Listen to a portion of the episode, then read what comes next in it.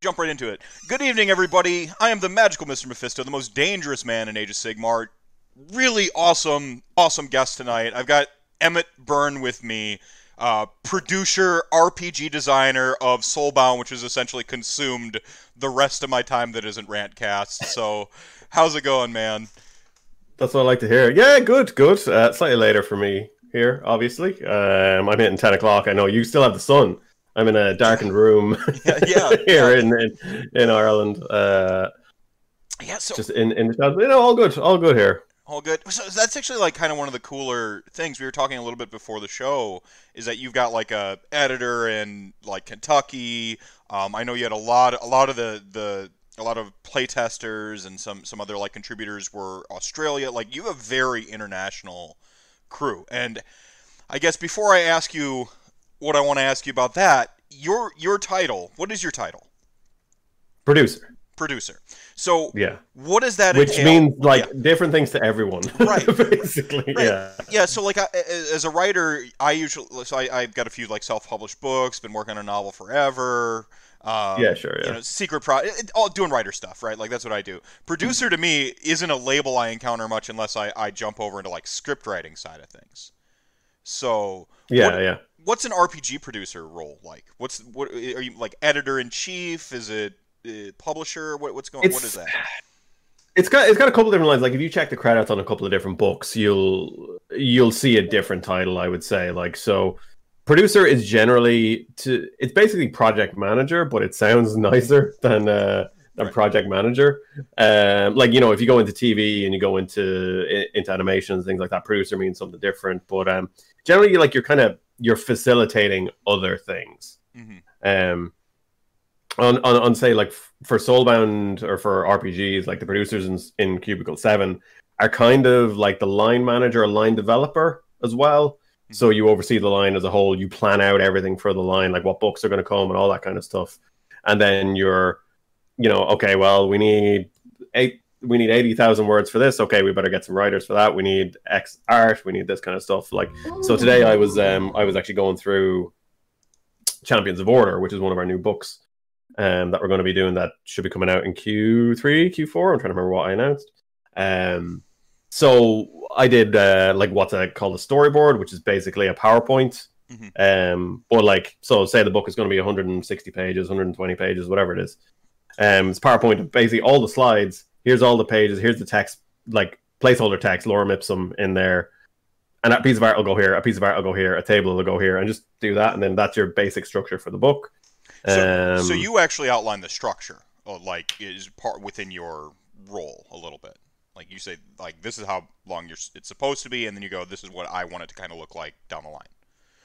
yeah, yeah. So, like, say, um, it, it depends on what books you're working on. So, the Champions of Order book is a, um, it's a player-facing book, so it has player options and stuff. So that's like, okay, we wanted to kind of sit alongside the core book, so we know we want the structure to be kind of similar. It's like, okay, well, here's your archetype. Archetype image goes on the left, stat block goes on the right. 300 words text go on the top. Mhm. Um, but then if you're doing, say, an adventure, so I wouldn't have done an outline for um, the adventures that we have in the work. I know the book we announced, Shadows in the Mist. So that's there's six adventures in that.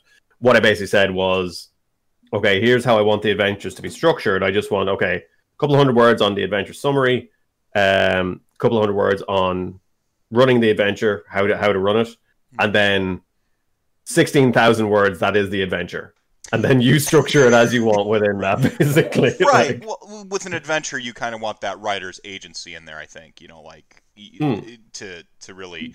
But so you're you're kind of like equal parts, like what would be like a film director, in that you've kind of got the the vision and things are kind of conforming to like where you want it to go. But then you're also on that like sort of producer side of things where you're you're making decisions too uh, in terms of like the project on like a bigger scale than what just we see on the page. Yeah, director is actually probably a good analog Good- to some good- extent without blowing smoke. Um, but yeah, it's kind of like okay, we want it to look like this. I know what a, a soulbound adventure, soulbound book should feel like. Um, so you try and give as much guidance to writers coming on on that. Um, and then it's yeah, then then it's actually like literally people send in writing. I review the writing and I do a producer pass. Goes back to the writer. Comes to me once I'm happy. It goes to editing and editing do their thing. Um, same with the art. So I not all um, producers or line managers or whatever you want to call it would do it, but I will spec out the art uh, for a book, and I'll communicate with the artists, get them to do the art, and then I have the back and forth with the artists. It goes off for approval with Games Workshop, comes back to me. I give any feedback to the artist, and then it's signed off. So, Right. you know, the the producers in C seven have a lot to do. We review all the art, we review all the writing, and we facilitate all the communication within that as well. So so so um and you're allowed to lie. So you're basically the top dog on Soulbound though. Like of of bringing that. Uh, yeah, pretty, well, pretty much. You know, like uh, say, Dom is our CEO, right? So as the company grew, and one of the things with, um, for those who don't know, like two years ago now, uh, Cubicle Seven moved from the UK to move to Ireland, um, and a part of that was Brexit, honestly, because shipping and Getting the ready, whole uncertainty just- around yep, that. yep. Yeah, Yep, just getting ready. Yep. but also like um the the company uh, had been working primarily remotely since then so moving to ireland it was like okay we can get an office we can get more people in house we can work as more of an in-house team. Now obviously the last three months that's kind of gone out the window but that that was kind of the goal there. But a part of that was you know the teams blew up. So we had um you know i have i'm in charge of soulbound uh and Zach is our Wrath and Glory producer, and Pádraig's our Warhammer producer, and then Dom is our CEO, and Dom's kind of oversees everything, and he he touches on everything, but he's at a level now where he can't manage the minutia. So it's kind of like, basically we're middle management. we're like Right, right, right. we like you know I'll I'll look over the line, and we all work together. But it is as far as Soulbound goes, yeah. Along with chatting to Dom, me and Dom would make the decisions, or I'll just go to Dom like, hey, these are my plans for the books. And Dom will go, maybe we can do this, maybe we can do this, maybe we can do this. And I go, okay, okay, great. And then once we're happy with it, we do that. And it's the same with Warhammer Fantasy and with Wrath and Glory and stuff as well. So Right. And just just real quick for the audience, like what what titles all under fall under the Cubicle 7 banner? Which which RPGs if they're going to go into a store or realistically they're going to look online, what RPGs are Yeah, they going to sure. see under the Cubicle, Cubicle 7 banner? yeah, so basically we have uh, Warhammer Fantasy Fourth Edition. Um, we have Warhammer Age of Sigmar Soulbound. We have Warhammer The 40k best one, by Wrath, the way. Wrath and Glory. Sorry, Uh, the best one, One by the way. yeah. and then uh, Wrath and Glory. And so, and then oh, go ahead. And now Wrath and Glory was developed by uh, Ulisses, who are another studio, but we kind of we um we did a bit of a handover there, and now we are managing the line. Right. Um, and then we have our own stuff that we're we're building from that. But we have you know the 40k license. Um, you'll you might see like Adventures in Middle Earth, which is the fifth edition D and D Lord of the Rings, which is still out there, and we're doing like a sell off now because uh, we cancelled the license. Uh-huh. Um, so there's a lot. You can still get a few of the books from our store, but most of them are, are uh, sold out. So that's it. That's uh, in a transitional period. This this happens from time to time. Yeah, yeah, exactly. Yeah, yeah. And then we have a couple of lines that people might have known from years ago, maybe. Like um, Victoriana is one, which is just a really awesome setting. For anyone who knows Shadowrun, uh, Ooh. Victoriana is basically like Shadowrun, but in Victorian England, um, which is just awesome. Uh, that, no, that's that's pretty metal. yeah, it, it- it's kind of a little on a little bit of hiatus, but we should have news hopefully in the in the near future on that. Um, there are a couple other ones like the laundry, which is from a few years ago as well, which is I don't know a huge amount about, but it's it's quite a cool book and quite a cool concept. But the big ones are the three Warhammer books. Right, right. I mean, that's a huge. Warhammer's a Oh, huge, Doctor Who, huge- Jesus, sorry, Doctor Who. oh man, you'd get the Whovians mad at us. Like, let's not do that. I already yeah, yeah, like exactly. one of the first like uh, one of the first six like podcasts I did. I made fun of Doctor Who, and so like I'm surprised I'm still on the air. Um, the Doctor Who system is really really cool. Um, I think Dave Chapman designed it, but it's it basically the even the initiative system in that is like you you're you kind of have classes like you can be the Doctor, but then you have like uh, a doer, a runner, a talker, that kind of thing. Like, like they're your kind like of that. roles. I like that. Yeah. Well, like the initiative works on basically what the Doctor values most. So the Doctor will value like kind of talking, and then like combat is right down the bottom because Oh yeah. you don't it's, want to like end the, it. But it's, it's the last thing like the Doctor wants to do. yeah, yeah. Yeah. It's a really cool system. It's like 2d6, really simple, really nice stuff. It's actually, uh, it's, it's, yeah, it's a really fun system.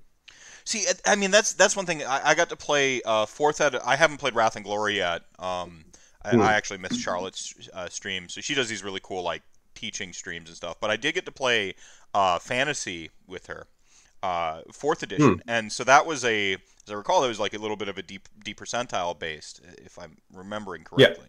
Um, which I did play Dark Heresy, and that was also deep percentile based. with Soulbound, we're in the like essentially D6 dice pools.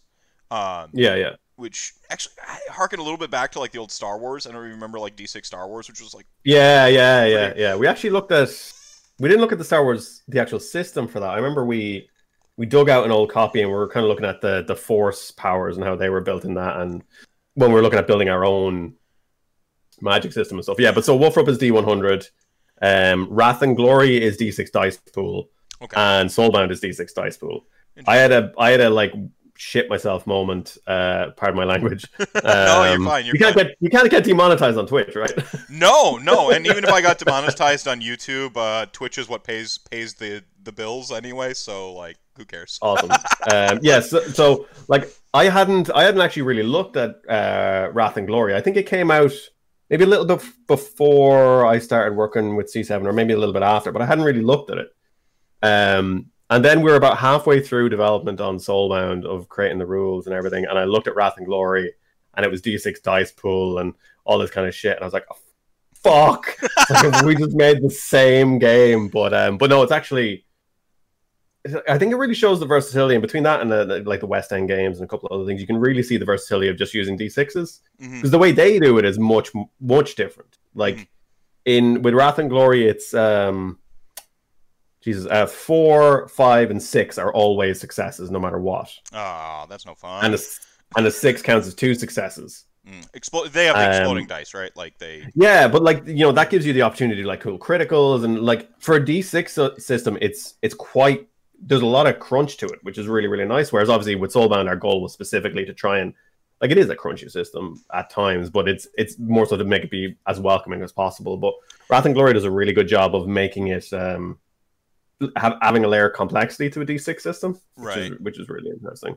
Yeah, so uh, see, I, I I've got like um one of the one of the only like real f- feedback I gave during the the playtest process was like the lack of a quote unquote critical. Um, and Yeah, we, had, yeah. we had a we had like kind of a discussion around that a little bit, and I remember ultimately coming down for like Soulfire kind of being the critical effect, where you want Yeah. that like Yeah, that huge like that big moment in RPGs because I do think that that's that's part of the fun and to have Yeah. that sort of like we're going to talk video games later I, I promise uh, but like to have the hold the shoulder buttons to do the big move thing you know like use Yeah. burn the V trigger moment that's what Unbelievable. Soulfire is and so you're you're kind of getting that like that that hit of the critical effect so I so I like that was really but like what, what you're talking about here is so when you set out to like make your system you looked at some other stuff right like you mentioned looking at star wars did you s- strike out to be like i want our system to be different or like how did how do you go in when you're trying to design a system like mechanics Yeah, I mean, one of the things that, and uh, Dom obviously has years of experience in this. So one of the things his come up straight away was like, uh, "You are X doing Y," and then kind of everything else feeds off that. Mhm. You know, you it's you know you are you are big damn heroes trying to save the mortal realms. You Right. know, like, and kind of and that everything that was, else builds off that. that was dom's directions like you want to be big damn heroes in soulbound was that Well, like pretty much like it, it, it is yeah like we we had i started working on it just i think it would have been actually just after second edition came out maybe? And there was a bit of a shift there but like as a whole you know age of sigmar is that mythic epic level scale and you know we had absolutely. warhammer fantasy which is grimy and dirty peasants and very yeah yeah. You're peasants yeah yeah. Yeah. So I mean, like, there there wasn't a huge, there wasn't a huge point in putting out a system that did the same thing. yeah So I think one of the things you see with Age of Sigmar, the battle game, is you have a lot of new people coming to battle games, and I think it's it's brought in a new generation of people. I think 100% 100% um, I think like you know one of the things like I, I love the old world as well because I played second edition Gr- the Green Ronin second edition with Wolfrup as well. Um, the one of the things that the end times did was it gave people a point to step in without the baggage of you didn't however feel, many years. yeah you didn't feel like you needed to know everything before to get into the game. Like we as nerds we like we we basically ask you to show your nerd card right? Like oh like Mm. prove prove. I, I don't like that personally. That's that's a big reason of, of how I angle a lot of my shows. Like I, I hate nerd tribalism um, but like we, Mm, it's yeah. it's there it's it's there you have that moment where you're like, oh, show me your nerd card, show me your nerd cred first. Like you, we do this with with comics, with comic. What watch the next comic book movie. When Gra- Guardians of the Galaxy Yeah. was like the most crystallized moment of this. We're like, oh man, I hope they get, I hope they get the squirrel right. And I'm like, no, you don't. You don't care. I, I know it's a raccoon. Don't at me, Marvel nerds. Um, like, like no, you don't. You don't care. You're just saying that to gatekeep. Like, stop that. But like, you- Yeah, you, had a little bit of that with Warhammer Fantasy Battle, where you're like, well, you know, even um, I just recorded a episode with uh, with Garage Hammer, uh, Dave Wydick and and Alex G, and he was surprised to find that I had played as long as I had because I just don't like do that in the circles where I'm like, yeah, oh, sure, yeah. you know, like I just don't talk about like oh yeah the, the, the, like I just never because I don't think longevity of of a fandom equals quality of a fandom. Like just because, Absolutely not. I, I think Star Wars has proven that. yeah, yeah. Well, you just like I don't care where you jump on the bandwagon because if you Yeah. stay on the bandwagon, guess what? You're not. You're if, if you stay in the fandom, you're not a bandwagon fan anymore. You're just a fan, and everyone gets started Yeah, yeah. somewhere. And and so it's Yeah. so just to kind of bring this back to your point, I think one of the greatest strengths of Age of Sigmar is it is very much a game like you're saying, where like it kind of doesn't. When you get into this game, you just go, yeah, oh yeah, Stormcast Turtles, big lightning god and you can make whatever comparisons to, to like Greek myth you want and you, you can get people on board pretty quick without that like having to establish um, even 40k's got this going on right now where it's like oh yeah the empire and the and it's like with with with with Age of Sigmar like yeah there's tons of lore to be filled in tons and they're they're putting that together and and even your your RPG I think really did a great thing for like world building, of what is Age of Sigmar. We'll talk about like probably Brightspear a little bit later, um, where you said like these are spaces and we, we're putting in life and we're adding that stuff. But when it gets right down to it, it never does that like nerd litmus test. Like how nerdy are you nerdy enough to play our game? And so I really, Yeah, really love yeah, that. I really love that. I, I I think one of like the most pervasive things about Age of Sigmar is that there's no lore to it. I think it's just the, the, the and it's completely with second edition. I think that's been blown out of the water completely. But I think I think what Soulbound does is takes it managed. We what we did was like look at all the awesome stuff Games Workshop had already done in like ten different battle tomes. We're like, okay, let's try and put this in one place, Right, right. so people can find it. But like even at that, we're like, oh, we should mention this. It was like, well, if we mention that, then we have to mention this. We have to mention this, and they're like, okay, well, now we're up to like 450 pages. Well, I, like I'm thinking about how like the like the Age of Myth. It's called the Age of Myth, Mm. and that gives you so much agency to inject whatever you want into the world of Age of Sigmar because it's conflicting accounts of myth and stuff like that, and we know what's going on right now. But like the backstory mm. from an RPG, now I'm thinking in the RPG mind. In the RPG mind, I'd be like, oh yeah, you heard that myth about Archaon doing the thing. It was actually these guys, and like you can just you Yeah. can do that because history is fluid in term when you're talking like myth comparing to myths. It's I, I love that. And, yeah, yeah. and and it lends itself really well to that heroic scope, which Yeah, yeah. was like a total home run. I not to gush too much over the game that I play and you designed, but like, um, But I mean, but I mean, one of the things that I RPGs and I, I found myself falling into this trap as well. And again, this was kind of, you know, I spent a lot of time working on Soulbound, and a, a huge amount of people spent time working on it. And Dom worked on it as well. But every now and again, Dom would come in and just drop these nuggets, and I'd go, "Fuck," and I'd just be like, "Shit, he's right." Um, but it was like, um, was it like encyclopedia uh, or role playing or whatever? I can't remember what he called it, but it was basically like try not to make a book that is just an encyclopedia. Like make sure it's full of adventure hooks and like world building rather than this city has a population of X. This event happened on this day in this year. Like well, even I, I and I, I'm sure people are probably annoyed that there's not like a timeline of events in there because I've seen a couple of people mention it, but it is even the current age of Sigmar is still it's hundreds of years old. There isn't as many accounts. People can't be bookkeeping while they're running away from chaos.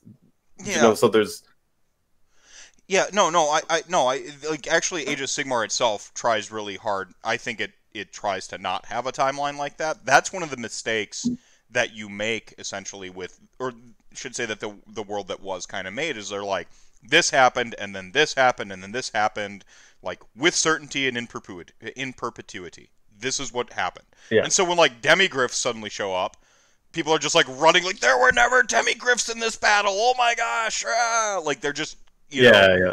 And it, it, it's But like, I, I mean, I see that with uh, when the guys are working on Warhammer Fantasy, they are referencing so many books from like the battle game, and then from the End Time storyline, and from from the all the various different RPG editions, from White Dwarfs from however long ago, and like, oh wait, did this was Karl Franz here at this time, and and you're like trying to keep that aligned, and I'm just like, "Dude, I do whatever I want. well, well that that leads us right really nicely to Brightspear because you did kind of like pay. I I got the sense when I when I even the early content like I don't know if I'm allowed to talk about this. You can you can slap me with a cease and desist directly. But when when Let's I was in- when I was in the playtest period, I was just like you. It, it very much felt like this was a game made by people who who loved what they were doing, and I got Oh, that yeah, sense absolutely. through the whole process.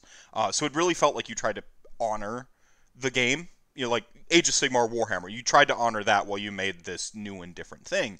Um, so you, you really kind of paid those nods, like you said, like oh we're like oh man we want to tell them about this awesome thing that happened in Age of Sigmar. We're going to tell them about this awesome thing. Like uh, one that stands out is the Necroquake. That's on like Yeah. one of the, like the third page in the book. You talk about the Necroquake because like this is this huge- well, like it has to be in there, right? right, right, and you, you're like, oh no, necro, like you've got to tell people about the necroquake, and it, you you take these perspectives of the different characters and stuff. It's really cool, but then like you're like, okay, but now we're gonna make the thing for us, and you throw in this this notion of bright spear. So I, I'm really curious, how did bright spear come to be? Like, like what the like you like? Hey, we're gonna make our city for our game. I'd imagine you have to go to G, GW. I don't know what it's like to work with them, but they really seem to like kind of have their their vision, and then you have to kind of go, hey, is it okay, right? Like, uh, just what's the process of getting that bright spear in there? Like, why was it so pivotal that you you kind of add that spin on this game that you've really been honoring?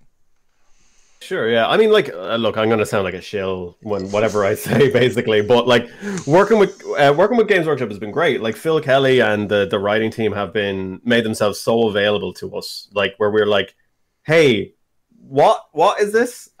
and they're like, oh, that's that's because like you know, if you look at the map of Aqshy in our case, or you know, some of the other ones, those places more than likely weren't named arbitrarily. Like.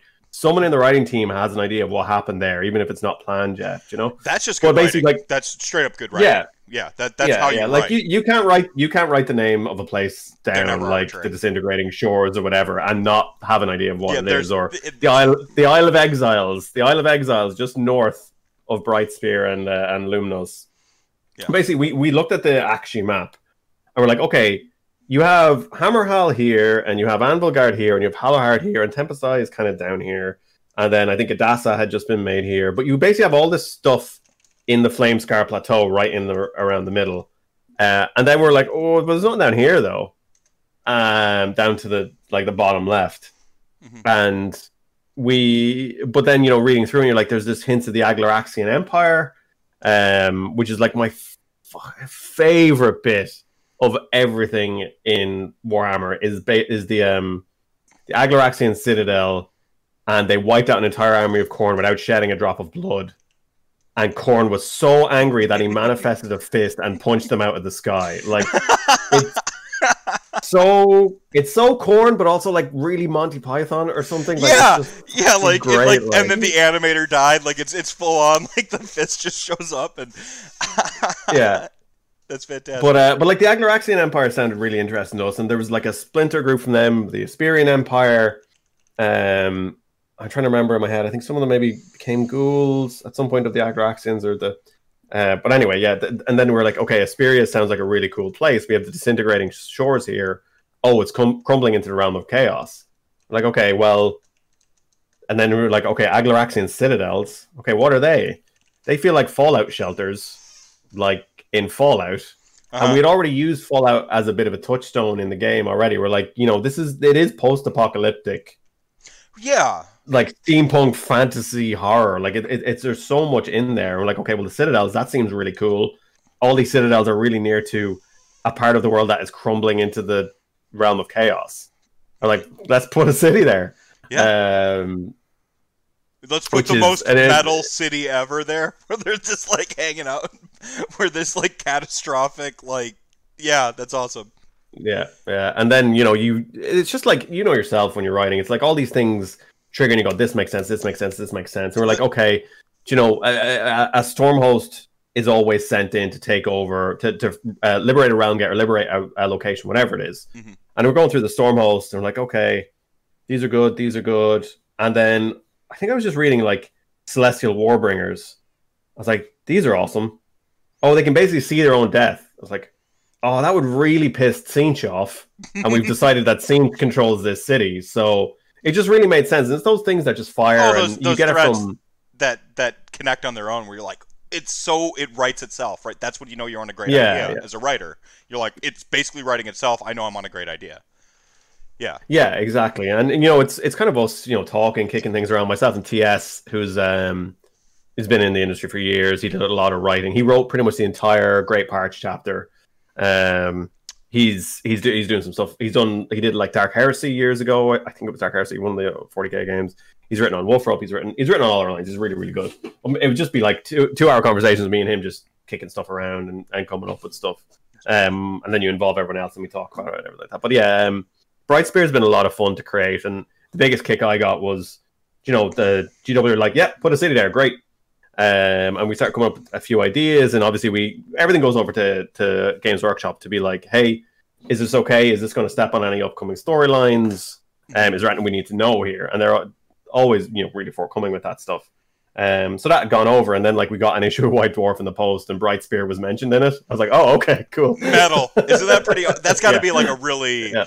Well, affirming moment right where you're like we did this thing Yeah, and absolutely. Yeah, no, now it's yeah, now it's canon in in the mythos of all of warhammer like it's you you did that Yeah, your, yeah. your team did that Yeah. so But that's it exactly. And you know, you're talking about uh, people being excited about what they're making, and it's like, how could you not be excited about it? Because one way or another, for good or for ill, the system is going to be remembered because it's the first ever Age of Sigmar role playing game. right You know, and being handed that opportunity to do that is huge. Like, because like so many people I talk to where they're like, oh well, Warhammer Fantasy was my first ever RPG, and that you know got me into RPGs forever. And you know, you have the opportunity to be that for someone because you'll have people from, and I, I've seen it online where you have people who play the Age of Sigmar battle game and like, oh, I picked up Soulbound. You know, I picked it up for the lore, but hey, I might run it, and you have the chance to be that stepping stone into a whole other hobby. Like, not that they're going to leave battling, but it gives them something new, and that's like that's huge as a company to be able to go, okay, here's this huge new thing that we're doing. Could you make a role playing game for it? You're like, yeah, yes, please. yeah, yeah. Well, like I, I, you said, you said that, and like a couple things sprang to mind, which is like, first of all, um, I've joked that like this is my this is my favorite first edition ever. I can't wait for second edition. like, like as far like you play a lot of RPGs and you go, you go like, you know, this is good, this is blah, but like I, Rifts is is like one of my like. It's it's like my, my one of my favorite games. I'm not sure if you've played like Rifts or any of the Palladium books. A small company out of Detroit.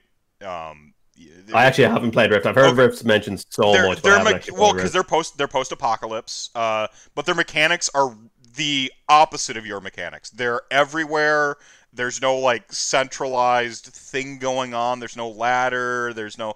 They have D percentile for skills and D20s rolling for hits and D6s through D12s for damage. Like there's this game is a nightmare mechanically, but setting wise, it's so great and the the kind of the chaos of the system you're like yeah that makes sense for the post-apocalypse weird game where like essentially nukes triggered the like basically the the backdrop is is america like or not america the the world had like a golden age of peace in like the year 3000 golden age lifespans were up to 200 because our medical science is amazing and then for whatever reason a cold war starts they all start making like secret technology and use it on each other and the planet says f this and all of magic comes back in waves, tears apart reality, demons and dragons and any fantasy thing you've ever heard of comes pouring through the gates, and now you're in Rift's Earth. Rifts being like the tears in fabric in real time. yeah. So, so it's just this That's back. fucking metal. It's awesome. Yeah. See, is it a metal? Like, um, but like that's one of those games where like I played that game, and so like every game I will ever play from now on will always I always think back to Rifts, And you Yeah, just did yeah. that for an entire generation, and more than that, because like I got into RPGs, getting into RPGs. The thing, and I, I, I agree with you. One of the the most magical things I've seen going on is I've seen wargamers go. I've never RP, played an RPG before. I'm gonna go play an RPG now. So you have this like sort of Mm. double, double like uh, I don't say burden, but double opportunity where you you have two things going on. You're the first Age of Sigmar RPG, but you're also going to be this entry point for so many people who have never touched this this hobby, this this part of the, part of gaming before. And Yeah, yeah. I think you guys like crushed it. I keep referring to this as a bridge game. That's how I, I, I try to tell people. I'm like, if you've played either Age of Sigmar or like Dungeons and Dragons, you're gonna be able to go. I can play this game. Was that a yeah, yeah. was that a goal going into it, or did you did you know the, did you know the weight of being the first team to tackle this? Um, I mean, the, the goal was absolutely to make this welcoming to to new players and to people to brand new role playing, possible role players, and to like people coming over from Age of Sigmar. But also, you know, you want something there for people who are the diehard uh, um, role playing game as well. oh yeah, Now, I had a feeling when, as we were working on it, you know, this at at first blush, the the diehard role playing uh, role players who had been playing for 20, 30 years would see the system and go, "Oh, pff, too easy, fuck that," and walk out. Um, so that's why we had the the create your own character right at the start. We're like, okay, you can do this. You don't have to pick an archetype. Um, but uh, but yeah, like the goal throughout, and one thing we always came back to when we hit a critical point or a decision point was, does this make it welcoming for new players, and does it make it easy to get into? the The only thing I would say that maybe we ended up compromising a little on would be the latter. Um, but that was with the idea that it would facilitate ease of play later. Hmm. So, do you know, like, the, the, I, w- I was never quite happy with. I suppose I was always worried with how the ladder would be interpreted by people and how it would present to people because you know you have to you add up these numbers, then you divide them by two, then you get a rating, then you compare the rating to another rating. Like it sounds clunky and it sounds complicated. Um, It- it's thankfully, you it's not as complicated in play as you think Exactly, initially. Um, it, Yeah. it seems su- hyper crunchy. It really does, but then you realize number gives you result, result gets compared, and that's really the gist of it. Um, but yeah, continue. Yeah, Sorry, I didn't want to. yeah. I didn't want to cut you. no, Like, no, I- no, no, no. That Um, but it's um yeah it, that that was one of the things i'm like this is probably the most unwelcoming thing to new players Yeah. but then like to get the system to work we kind of had to keep it nobody had to keep like I'm, I'm happy with it and i'm happy with how it works but it is probably one of the the the friction that a new player will encounter i think. Well, i think particularly maybe people coming over from something like d&d where it's just like beat this number. Not and, and i think I, I actually found i found it hard as a gm to be like oh roll to hit. And they're like well what what's its defense? I'm like oh yeah i have to tell you. Like rather than you know it, if i was running dnc i keep ac Well, secret you know? like so i wanted i wanted to do the thing where this is something i found in my experience is running it now not so much as a play on the player side you're like it, you're just always asking the gm for information so it's not like it's not a leap for a player but from a gm perspective it's like oh i have to give you a target number now and i'm like usually i like yeah. usually i lie to you about the ac for like the first like three rounds and then i tell you like you know like Yeah, like yeah. I can't do that anymore. Um, so like having that like that like uh, so I've established a house rule in my games is like the DN's always four unless I I say otherwise. Using a little bit of the Oh, yeah. rules that are already in the game, which is like the uh, uh, what is it like opposed test basically say it's fours and compare successes. Like so I'm like I'm just Sure, gonna yeah. take that and that's gonna be a, a blanket rule I, I do going forward. It's fours unless I tell you otherwise, and it's taken us three adventures and the likes of Vince, Tom, uh, Joe slash Haywo, and Chuck Moore, like paragons of our community, are still asking me the target number. I'm like, come on. Um, but I, yeah yeah I, I don't think it's that bad, and it, and any D and D nerd who's complaining about it, uh, you just pull their Thaco card. So we talked about nerd cred cards.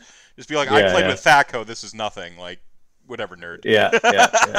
Uh, was it you? It was either you or Vince on the, one of the streams compared to Thaco, and I was like, that was like a dagger in my heart, but also like, also like, yeah, Thaco.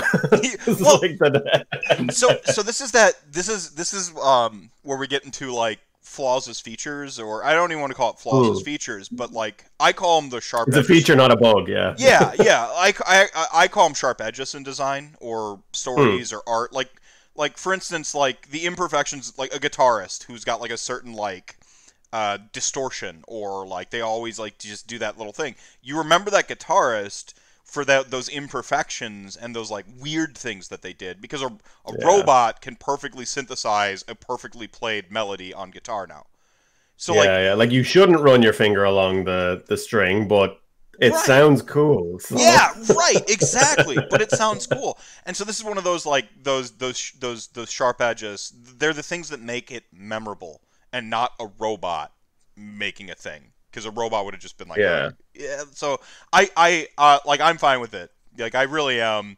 The Thaco dagger though, where you're just like, no, the thing that's the most maligned thing in, in RPGs. Did I just do that? And um, so I, I I love this take. Well, like, I mean, go ahead, go ahead.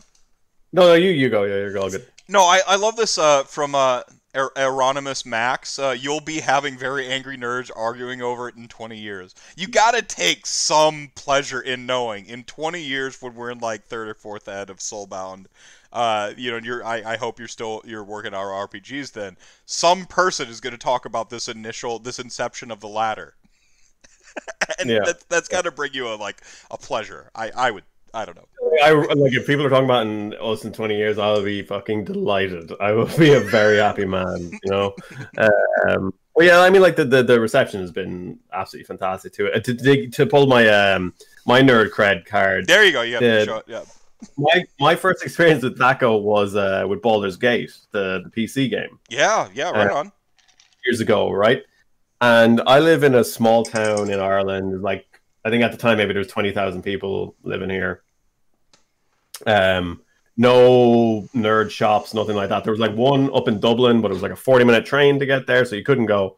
So the my first encounter with role playing games was basically like taking the rule book that came with Baldur's Gate, which was like 60 to 100 pages or something like that, and basically had the Advanced Dungeons and Dragons rules in it. Right. Um, basically, take that and I wrote out like backward, backwards engineered the rules for AD and D so that we could actually like stop playing the video game and just play fucking A and D at the That's AD and D at the table.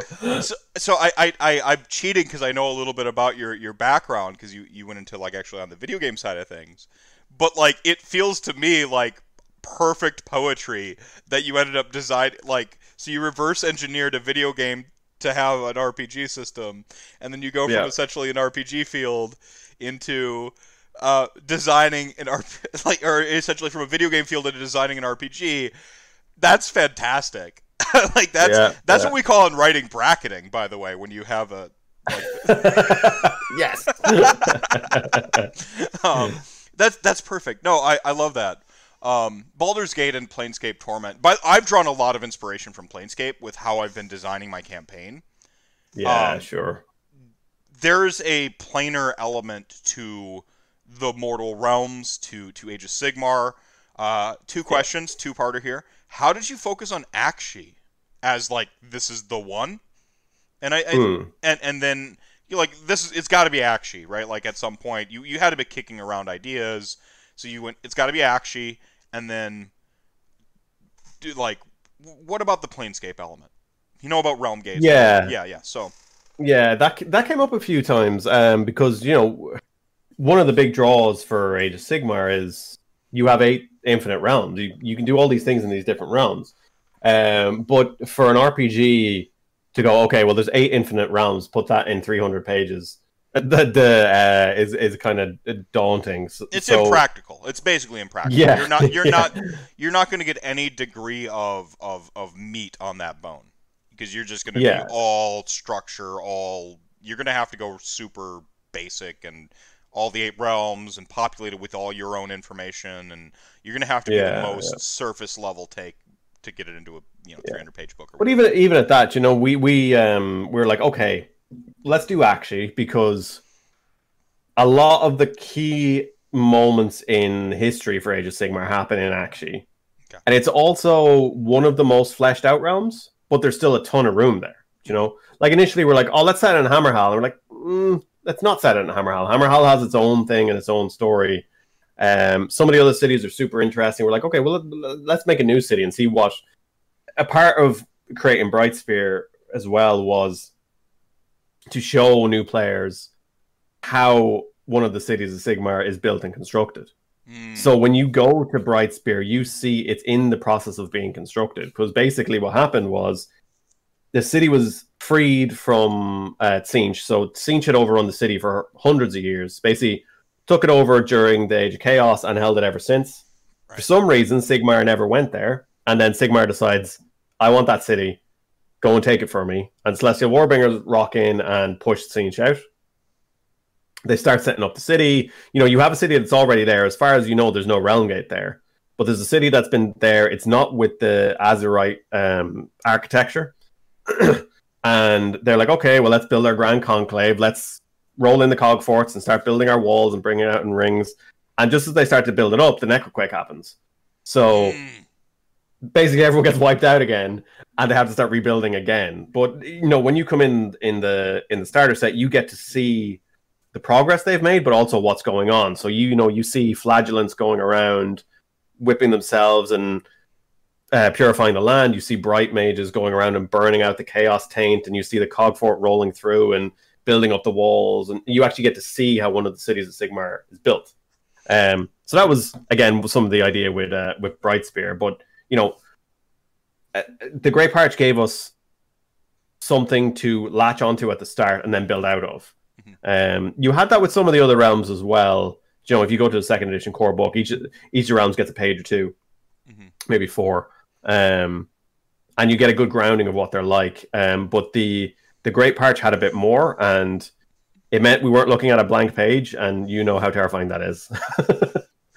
like a blank page is the worst thing you can look at. So if you have these things like, oh, the Agloraxian Empire, oh, the Aspirians, oh, the disintegrating shores, you can start building stuff from that. And it gave us the opportunity to to do that by setting it in the Great Parch.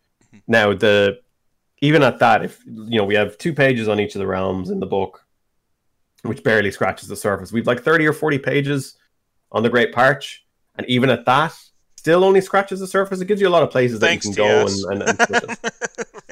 yeah, yeah, yeah. Um, Um, but then you know, like the the bright the starter set has thir- sixty four page book on Brightspear Mhm. as a city.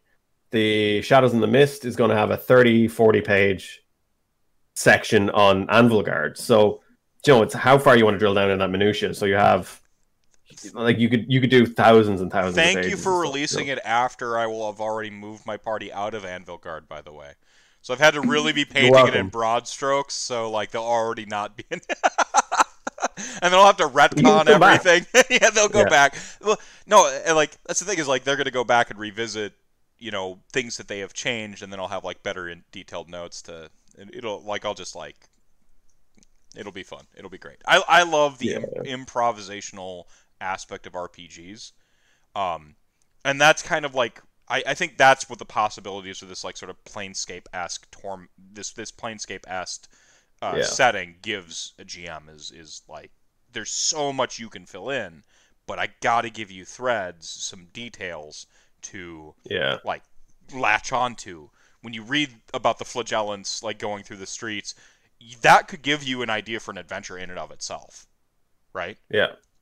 And so like that Yeah, absolutely. you've you've done a great job of populating with like details, but this is one of the things I love the most about Soulbound is because I really am one of those GMs who's like I've GM'd for so long, I will just throw away anything I don't like, just like immediately jettison it from my from my uh, campaign or whatever.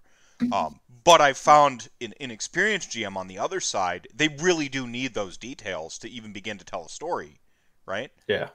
And so you Absolutely. Yeah. there's a gr- I, I just this is one of the, I think the, one of the greatest successes of Soulbound is that there's a bal- I think there's a balance there between the GM who can who's just going to change it if they want to. Uh, shout outs to Monica on the bonus XP uh, XP podcast for because that's like their tagline basically. Um, but like you can change it if you want to, or you can like read the the details in, in you know these 32 pages or that that TS wrote. You can read those and then really focus in on something. You can run Yeah, that like yeah. political intrigue Brightspear story, right? Oh, absolutely, yeah. Yeah. Like if you want to f- focus in, you've got that, and you could just be like, this campaign's going to be one year long, and you're never going to leave Brightspear. It's just going to be like. Tzeentchian plots versus, and you're uh, posturing around, and you're going to find about some like hidden under under city, and, and you know, just you, the brain explodes with possibilities. Um, Yeah, yeah. I mean, like the, the, one of the things that I, I I think I mentioned this on Charlotte's stream, but one of the things that always put me off um, role playing in the Forgotten Realms was getting something wrong. mm. You know, because we well, I read group, book. like, uh, I read Drizzt's book, and it says this thing, right? Like, yeah, yeah, exactly, yeah, yeah. Yeah. I mean, like, and if you've ever played a Lord of the Rings game, holy shit! Like, one of the most terrifying things I've ever done was run Adventures in Middle Earth for a, a load of Lord of the Rings fans. Yeah. fucking terrifying. Because like my Tolkien knowledge is okay, like, but it's not. I haven't read the Silmarillion like Yeah, 20 times. I've read the know? Silmarillion once in like the eighth grade. That's as much as I know. Uh, enough to name a character Morq because they gave you a dictionary at the back of the Silmarillion on uh, the the elder lang- the uh, the Elven language, right? yeah, That's as Yeah. much. And I think Morq is like Dead City is what Morq was. But yeah, yeah, yeah. But like any of these people who just like study it and link all the plot lines together, I'm like, I am going to disappoint you if you are here yeah, exactly. for yeah, the yeah. for the the most rich Tolkien esque plot. I find this a little bit like with Vampire the Masquerade as well, like some of the the White Wolf RPGs where you're Sure, just, yeah. there's so much about their meta plot and adherence to the meta plot and adherence it's got to be the meta plot, the meta plot, the meta plot. I heard someone complaining about one of their splat books and they're like, "It didn't tell me what to do," and I'm like. Good, like, like, good. Figure it out. Like I, I don't know. Mm. Um, But I think that's a lot of people. Um, you know, it's it's maybe the first interaction with something like that, and it's a, it's a step towards that um kind of freer system. Like you, I, I think Soulbound has actually pulled in a lot of um D and D players, which is amazing because there's tons of D and D players. So you know, more of them the better. Yeah, Um, and I thank you, D&D. Stranger I've- Things.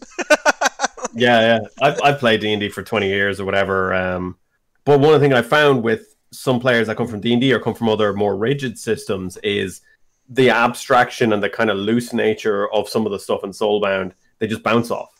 They're just they they don't know how to how to handle it, and they they ask questions about you know uh, how how long do I need to sleep or how much food do I need to eat a day and and things like that. Whereas it's more you know it's kind of up to the GM and it's kind of hand wavy, you know, like Yeah. yeah. like oh that that was it. I saw a post on um one of the Facebook groups and it was how, how much weight can my character carry, um, but then someone else basically replied to it and were basically like, you know, your character is Captain America or Iron Man. They don't need to worry about their carrying capacity. Like they're they're heroes, you know, um, yeah, which well, is yeah. Vince mentioned like uh, that was one of his like I think we did our we did our shows like Vince and me like kind of talking about like our first impressions right after the book came out, and one of the words we kept going back to was abstractions.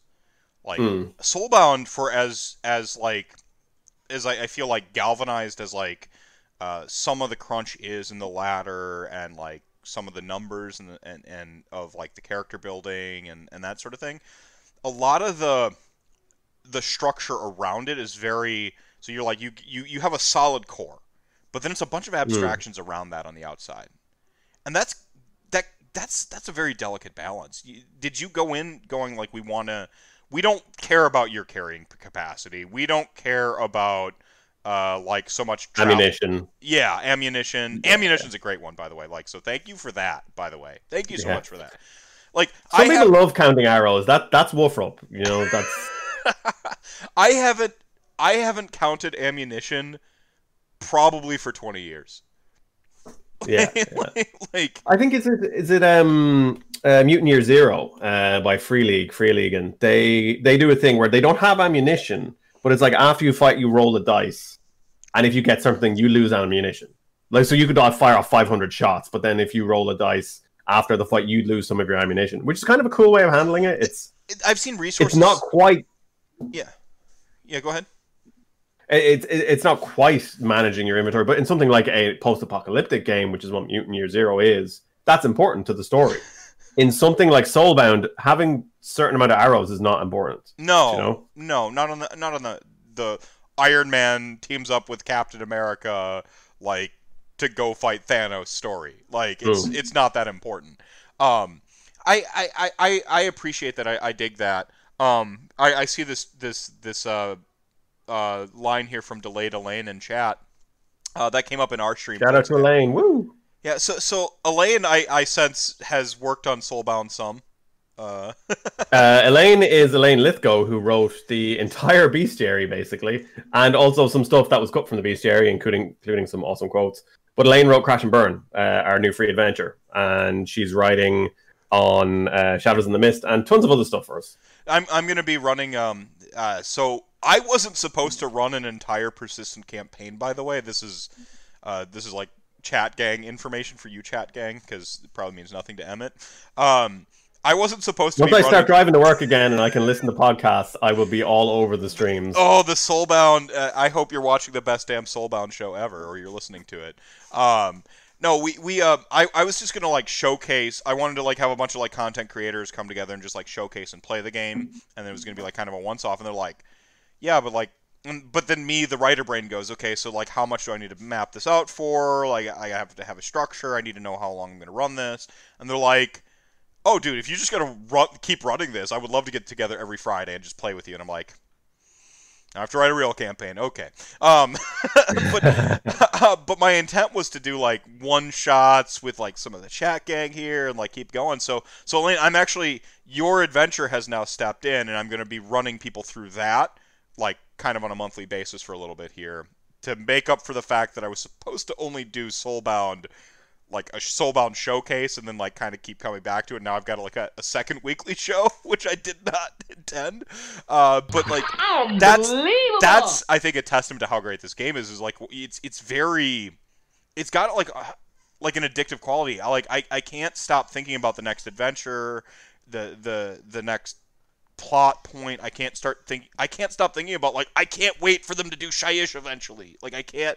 Where I'm yeah, just, yeah. you know, like we're we're Me like too, no, I don't- you don't need to fast track Shyish. It'll get here if it, if it ever gets here. But like you know, like you've got to actually and Aish would have been in the core book if I had my way. death is best. yeah, yeah. um, yeah. Um, no, it's it's it's it's like it's really well. I mean, the Necroquake is a big focal point. Um, my uh, I think it is spoiler. The plot point in my campaign is that the main big bad evil guy drew inspiration from the Necroquake, and it hasn't been determined what inspiration uh, the big bad evil Mhm. guy drew. And we're you know we're kind of working our way. We're we're kind of Tarantinoing our way through that right now, uh, jumping around right. Um, Nice. but uh, yeah, I, I just this this game. I just wanted to say thank you, Elaine, and then I got on a tangent within a tangent. So so thank you so much. no spoils, no spoils. People are still watching this. Vince has taken our joy. Yeah, Vince playing Skig. Well, that that actually is a good point. You'll get your damn horse, Vince. Son of a bitch. I we dude, I love that we this is this is that sharp edge moment for me. Is we think about the enjoyment all of us me and Vince specifically, but everybody else has had with the horse joke. Just constantly like There's a realm of metal, so swords are cheap. There's not a realm of horses. I know there's a realm of beasts. Shut up. no, I, I like I I don't know. Like I don't want to get I like I'm not interested in like the granularity of like horses in in in in the fireplace where there are deserts, but also tons of lush jungles. By the way, so uh, you know, Yeah. There's be- Kotha is uh is fucking like snow. you yeah, know? yeah. they- Um, well, well What's that? There's the awesome cannibal horses. What are they called? ah, yeah, cannibal horses. Yes, There, yeah. sold. I think they're in Actually, Actually, hang on. Uh, I almost put them in. Maybe I mentioned them. Cannibal horses, Age of Sigmar. Well, My search history is just how did anyone write anything? Oh, any writer's search history, by Ah. the way, is just Cannibal horses of Caldera. There you go. the cannibal horses of the Caldera. Yep. like how do how did how did we how did writers how did we write anything before the internet? Like I have no idea. But like Books, I guess. the browser history is like I actually had like a, a knot. Uh, the most recently I I, I had to uh, look up like knot tying and stuff, and it sent me down the weirdest browser history I've ever had because like you tie in like various nooses and like Yeah, shit knot. Uh, I'm like, if anyone reads this, they think I'm a psychopath. Like they Well, like, I mean, I, I, I tweeted about this the other day, right? And and when I want to get to any of my spreadsheets or anything, I just type it into the search bar because I use Chrome and it remembers everything. right, right. So my starter my starter set art tracker is titled AOS underscore SS underscore art tracker. So I type SS art and I actually pressed enter and it came up with SS artifacts, like artifacts of the SS. I was like, oh, Oh no! now I'm on some list somewhere. Yep. But uh, J- I saw um, Jacob, who's writing our starter set, he tweeted the other day that uh, he was looking up the density of human flesh for adventure as well. Like, it's just you have the weirdest fucking shit. Oh man, like I, I had to do um so I, so I, the the the novel I was work I, I I've been working on off and on. Um, there's this whole thing with like the Chicago fire, and this is like big pivotal point in history because this is when like a bunch of demons got through the gate and they covered it up. And so I'm like looking into like just a bunch of weird like geopolitical stuff, and I'm like, people, I'm on a list. The NSA knows, like they just like I'm on a list now. Um, but I, I, I have to I have to believe that the NSA also has a category where like when you're writing or you're designing something where they're just like oh it's a writer's computer. Never mind. They just and they just throw Yeah, you in the yeah, writer ignore. folder. Like ignore. Oh it's a writer. Like let's see uh, they're they intermediate like periods of unemployment uh drinks heavily uh, like they, they see like your whole bio and like oh this is a writer and they just throw it in the folder Yeah, exactly. Just put it in the pile. yeah, Yeah. put it, Yeah. if we need to come back to it yeah. Um, How long no, can like, I mean, like, the- how long can someone survive in a forest fire? Yeah, yeah. Yeah. The realms do not want you to live. They just don't. Well, it, I mean, Um, yeah. I mean, that's that's a that's a big challenge, and the other part of it is like the the human civilization, human elf dwarf civilizations in within the the realms. Like they have to have a pretty good reason for persisting because the whole Yeah. world is out to destroy them. Yeah, I mean that was one of the one of the most fun things that um I think uh, was it TS did or it was it was in maybe the Mortal Realm section. I think it was TS, but it basically he made a little chain of why each realm kind of needs each realm, and it was like yeah okay we have uh, say Hammerhal Aqsha, which is basically Hammerhal Aqsha needs food, which they get for Hammerhal Ghyra. Hammerhal Ghyra needs lava to burn back all the plants, uh, and it was like the the Aqshy trades wood, the like fire blasted strong wood, with Shyish Because Shyish has only like brittle dead wood and they need the strong wood to build stuff. But Shyish has these really cooling fruits that just keep everyone cool and actually so they trade them back for and it's you know you have like all these animals in Ghur and their their uh, furs and meat is traded with people in Chamon and then Chamon trades the metal back with the people from Ghur and it's like it creates this ecosystem of people ping ponging around through realms to trade with each other. I mean, that's that's amazing. Um, I don't know. It's, I mean, so you, you had like the, these these possibilities, and now you got to like give people characters to interact with this world, Sure. right?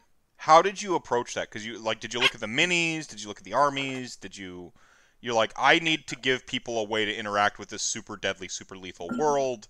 Um, where, how does that start? And where, like, what was the like sort of drive there? Because Sure. you, I mean, you, you you mentioned already like, hey, you're going to be basically superheroes. You already knew that. Yeah, I mean, I, I put the Soulbound like I considered the the Stormcast Eternals are kind of the the Avengers. I think the Soulbound are like Suicide Squad or X Force. I prefer X Force because I'm more of a Marvel fan. Right on. Um, but like they're the kind of Black Ops P- team that they get shit done. Um, but again, you know, it was okay. We decided, okay, we're gonna do we're gonna do archetypes. Mhm. Um, archetypes are easy to understand. They're easy to get in, and, and I think Vince mentioned it a few times. They're like eighty percent done. You only have to make a few choices, and you're good to go. But Right. here's the character creation rules if you want. So again, archetypes are very easy for everyone to understand. uh, quick to just pick up and play. They're recognizable to people coming from the battle game. It gives us a strong base to build from because we know what they should be. We know what a Knight Questor should be. We know what a Kurnoth Hunter should be. And we can quite concisely explain that to a new player and just get them going. It's like, okay, I'm a big tree with a bow and arrow. Happy day is great. Mm-hmm. Um, so again, we wanted that kind of. That was the level we went. You know, we have knights for the Stormcast Eternals, which are not Lord Arcanums or mm-hmm. Lord, even though I'd love to put some of those in. But um, so yeah, that was kind of the the goal of introducing those types of characters and having them be at around that power level. It's and they're another way into the world. Um, it's it's a way to understand the world. Someone can go, "Oh, I'm a Kharadron. I just have to learn about the Kharadron. I don't have to read this 350 page book." Right. As well. Like I like I want to play Kharadron. Like, boom, got it. Um. Yeah. I, I do like that within your, your stat build, like essentially you make the, the concession early that like Stormcast are just better than you and deal with it, which yeah. felt like a really good decision.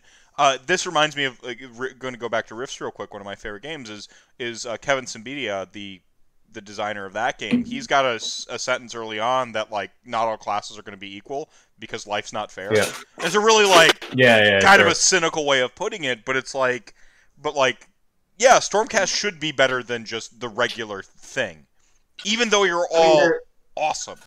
Like Stormcast or Superman, and like and you're you're still Batman. You know, like you still get yeah. to be awesome, but yeah. Know, so I, I, like that. Did you make that? Did you know that that was the call going in? Like Stormcast are just gonna be better, or did you you do the numbers first and figure it out? After? Yeah, I th- I th- we're basically like Stormcast are going to be better. How, how do we? But they are Im- immortal god beings. They have to come back. But again, it's it's it's where do you put the balance, right? Where is that balancing factor? And for a lot of time, I think for people, well, they can't soul fire, they can't critical. but yeah, yeah, uh, like people want to know, okay, these are stronger. Why are why are they stronger? Where is the balance in this? And it's it's it's uh, like an illusion of balance to some extent. Yeah. Like yeah, Stormcast get five extra XP, but you know the other species get essentially two extra XP. So there's only really three extra XP in the difference. Right. Depends on how much weight you put on being able to be reforged. Um, then you have okay, well, I have Sigmarite armor, I have Sigmarite weapons. You basically have the best ar- best stuff in the game. Starting the out with, yeah, yeah, yeah.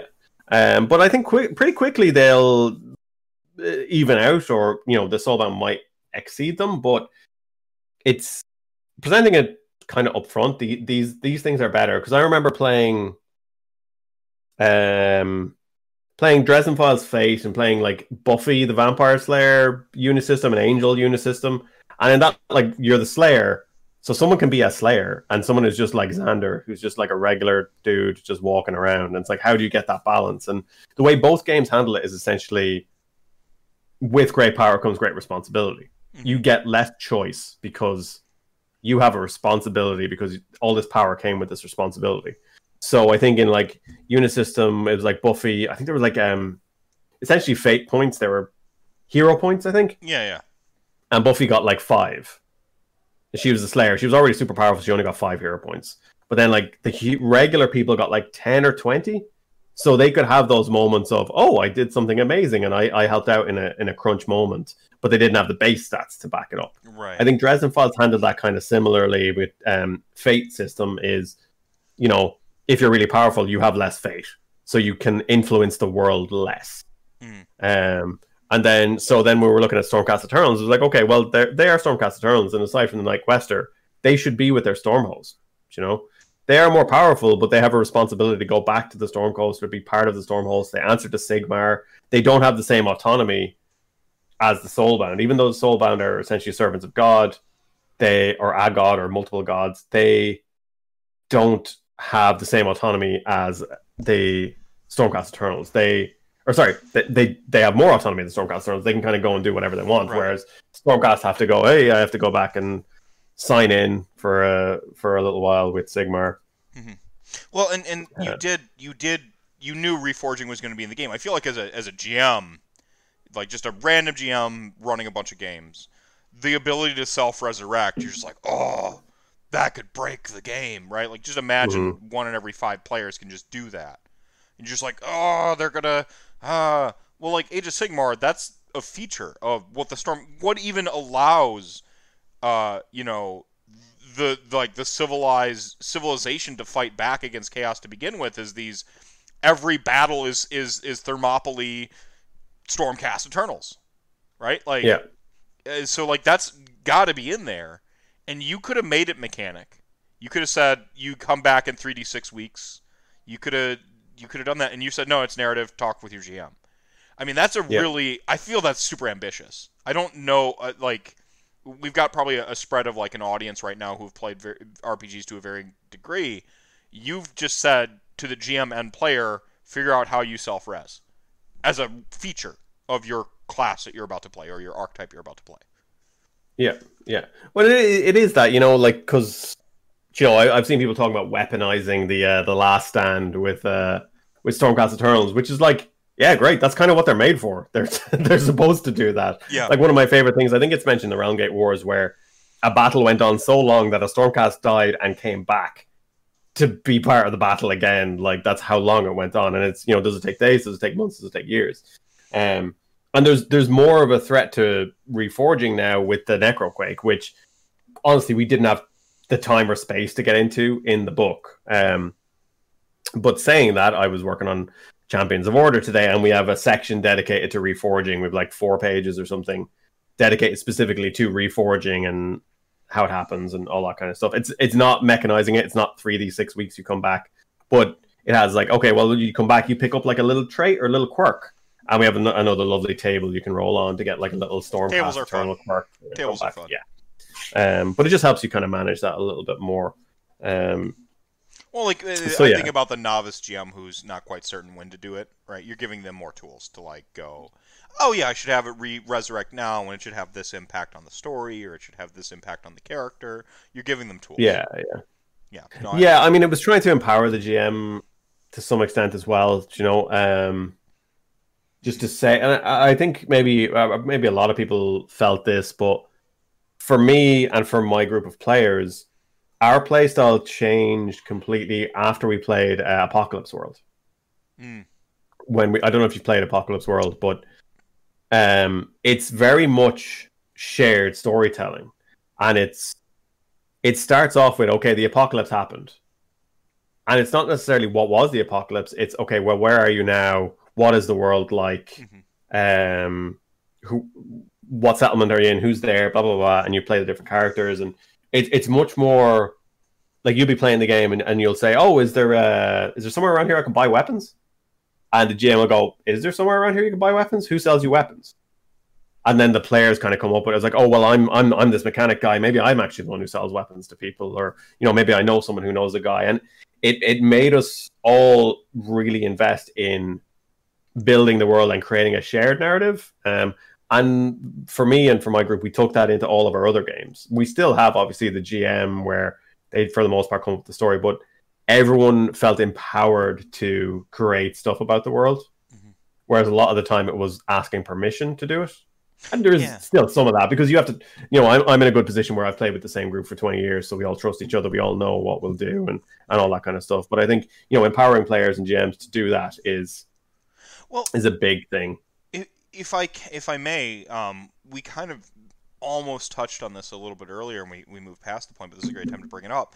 Um, RPGs are and tabletop gaming in general is the the biggest. You have what's called the entertainment dollar, right? The the disposable income, the entertainment dollar. It's the most coveted dollar in in in capitalism. it's the the entertainment dollar. The, Woo, the- the- capitalism. woo. yeah, right. Um, but like it, it- tabletop gaming specifically, and this includes CCGs and RPGs as well as traditional board games. This is Sure, the yeah. biggest booming industry of the entertainment dollar.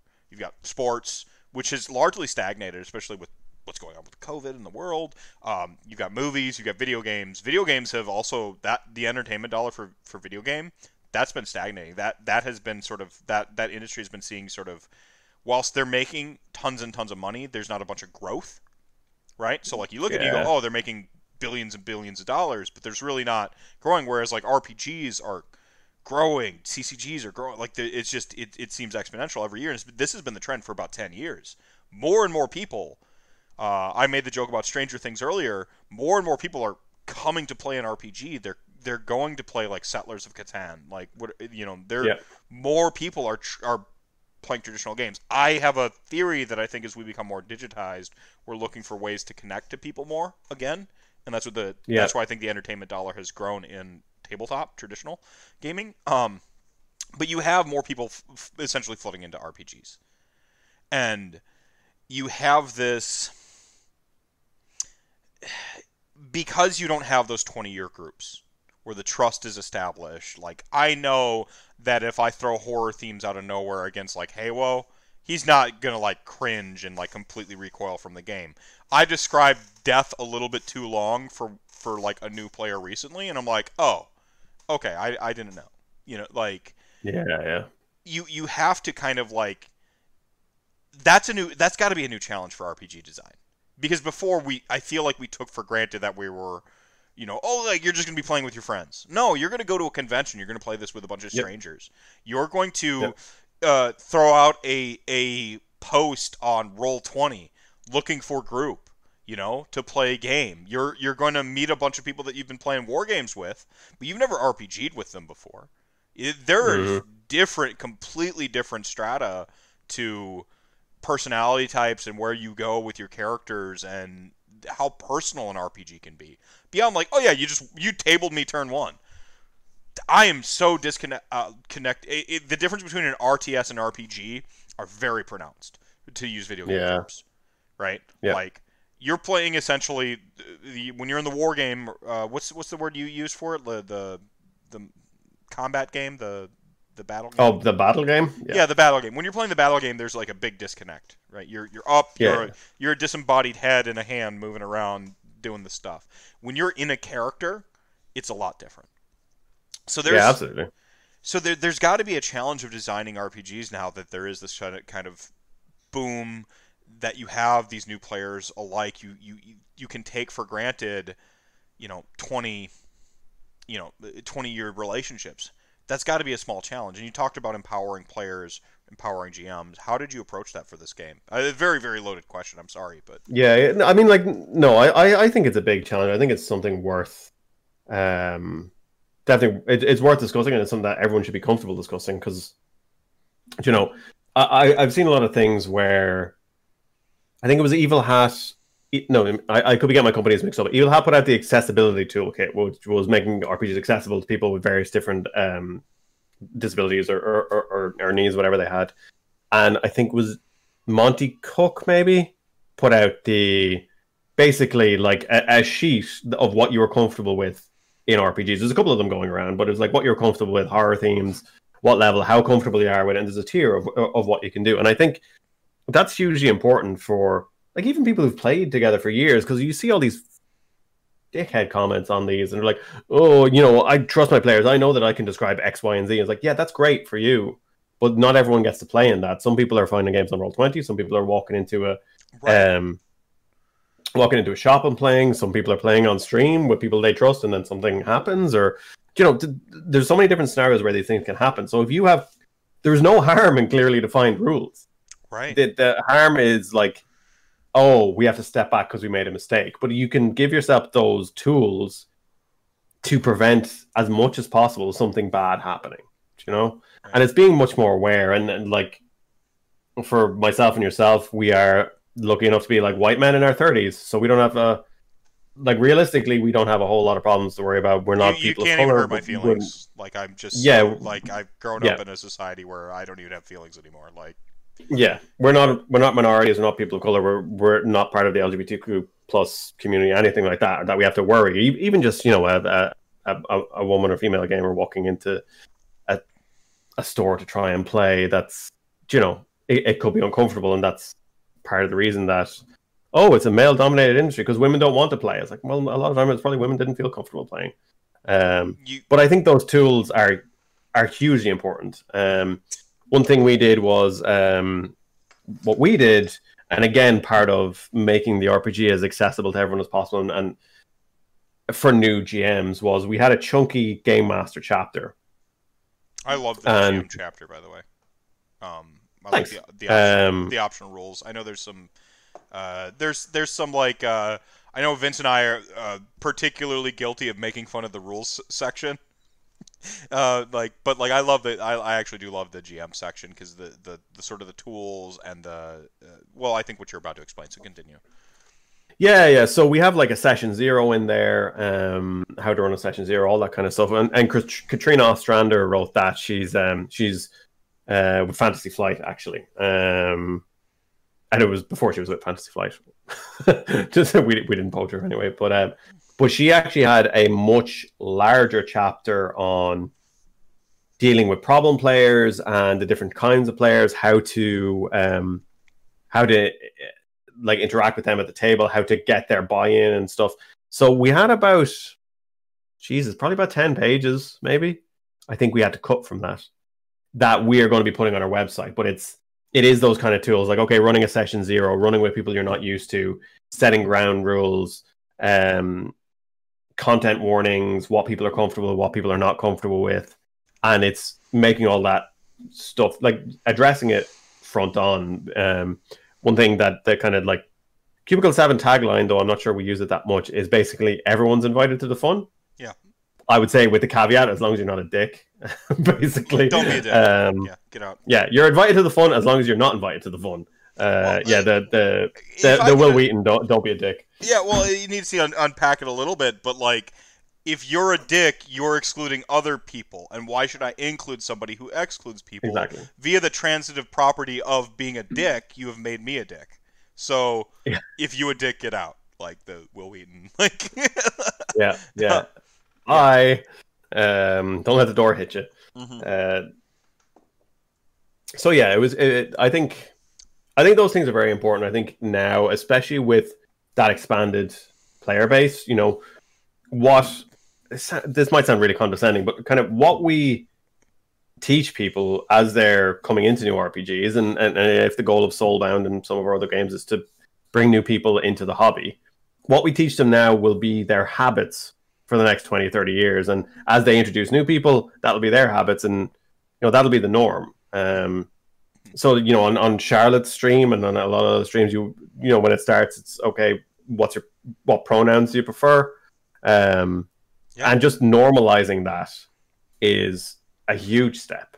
Oh, yeah. I think doing that that kind that kind of thing is like at the table. Okay, here's a checklist. What are you what are you comfortable with? Are you comfortable with what level of violence? What level of horror? Um, you know, and then you have you know stuff like whatever whatever yeah. needs to be talked yeah, about. Oh, yeah, there's there's, whatever, there's some know? some I I have got a couple of uh of decided rails that they're just they're no fly zones. Like I've always had yeah. them as a GM, but you have other you uh, other GMs aren't me. You know, like they don't have the same uh, like background I have with with you know my life and my storytelling. Like the fact that I come from a biracial family has been really um, it's it's made me already start trying to see the world from different perspectives, which is what sure. for me RPGs kind of are. Is like you get to like go in and be somebody else, right? But like you're always yeah. going to have that common thread of who you are. And I think that like RPGs are great for. I'm gonna go. I'm gonna say it. I'm gonna be. I, I'm gonna be a bold prick now. I think RPGs make the world a better place. Like straight up, I think that they teach us empathy and um, like yeah, there's the problem solving, and mm-hmm. we can talk about the math aspects, some of the more measurables. But I think that like they teach you empathy. They teach you how to think about the world from a different perspective. And if more people played RPGs and not just the murder hobo. And I'm not gonna I'm not gonna harsh your mellow. If you if you love murder hobo campaigns, honestly, like awesome. You know, like if you're having that like push button receive fun, hit the loot pinata, get money, level up, I will never get mad at that style of gameplay. I will never degrade or deride anybody for for having fun that way. Uh, that's not my thing. But like, sure, yeah. If you're going to like, you know, truly kind of like get into a character's mindset. I've actually watched like kind of Chuck Moore in real time.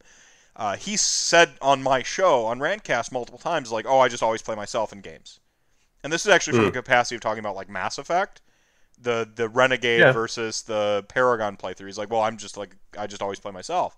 I'm already watching him kind of like go like weird rampant murderous, and I'm like, I'm I'm just like I'm I'm I see you exploring parts of your your mind and and seeing it from this like yeah maybe it's hyperbole like you have a hyper like a like an exaggerated view of like what a murder murder murderous witch elf might be but also I get to see the gears turn between having to make that the way your character interacts with our totally made up world and then who you really are and I think that in in that space between people really explore who they are and when you throw in other people doing that you have all of this space to explore just the human condition. Not to be too lofty yeah. about it, but I think that's what makes RPGs truly special.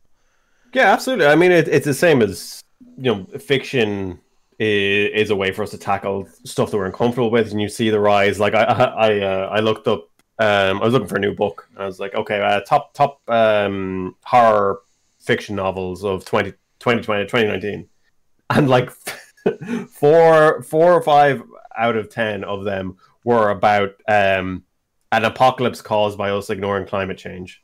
Mm. And that was basically, oh, okay, that's what's on people's mind. But in, in relation to RPGs, I think RPGs can be a really great place for tackling those heavy yes. themes if if you and the group are in the right frame of mind for it. Like, so you have things, and this is particularly pertinent now with uh, the Black Lives Matter movement and, and or, or, resurgence going on in the states and around the world. Um, you might have a thing, a case where someone wants to play a game and they want to explore racism in a tabletop RPG. And if everyone's on board with that, go for it. Yeah. But at the same time, a lot of people have to deal with that shit every single fucking day, and that's their fun time. They don't want to deal with that. Right. Like, so it's just, yeah, it's just the it's communication. It's you know that session zero and that hey, is this okay? And it's you know no one is ever hurt by asking you know, that's yeah. the thing, and I think you know it's facilitating that as as much as possible. Well, and, and give go on, go on. Sorry. No, I was just saying, you know, I've had characters in the past. Like I have one character that I've played for years, and I know that he's gay, but it's never come up in the game at all. But it's just like I was playing the character. I was like, no, that that feels like that's him. Mm-hmm. Uh, I've, I have friends I've played with, and you know, they for years they played um, male characters, and then a few years later they transitioned, uh, and it was like, yeah, that was kind of almost, you know, it's it's a way to pay, possibly explore those things. You know, it's. But again, I'm not best positioned to talk about this, but I think just having that facility for people to yeah start a conversation that's all we need really right right and and like i um i i said pretty uh i had um uh i had charlotte i had uh, monica from bxp uh, she works for, uh, I guess she'd technically be a rival because she's helping design like uh, Exalted Essence. Um, and then uh, and then my friend Katie, who's played. No rivals. I, I know. I, I think I think creation is a collaborative process.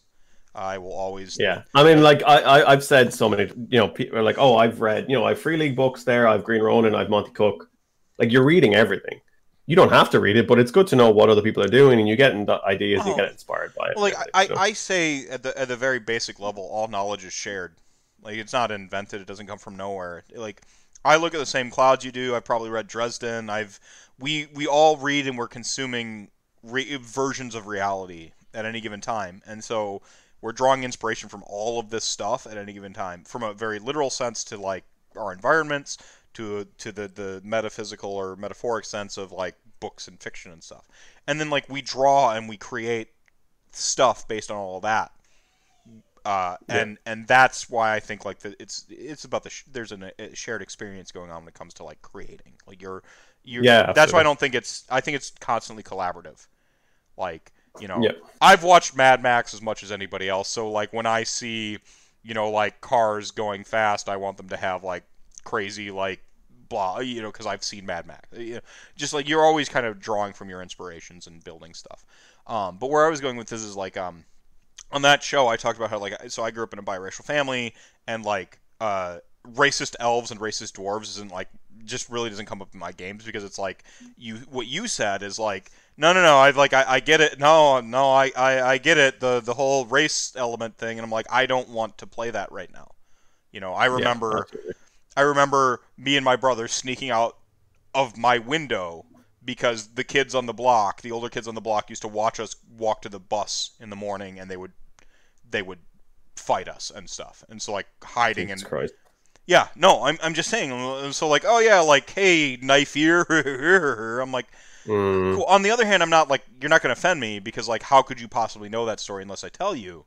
Um, but on the other hand, it's like I I get the checking out from reality aspect of RPGs as well, and that's the important. I'm just bringing this all back to the importance of a session zero. Like, just like, do you want to explore that? No, I just want to murder hobo. I don't want to have a moral decision to like fight the bad guy. I don't want a moral gray area where like there's just there is a bad guy and I get to beat the bad guy up and then I solve the problem. I want a game like that. You know? Right? Like I beat the bad guy up and you're like, "Yeah, but violence begets more violence."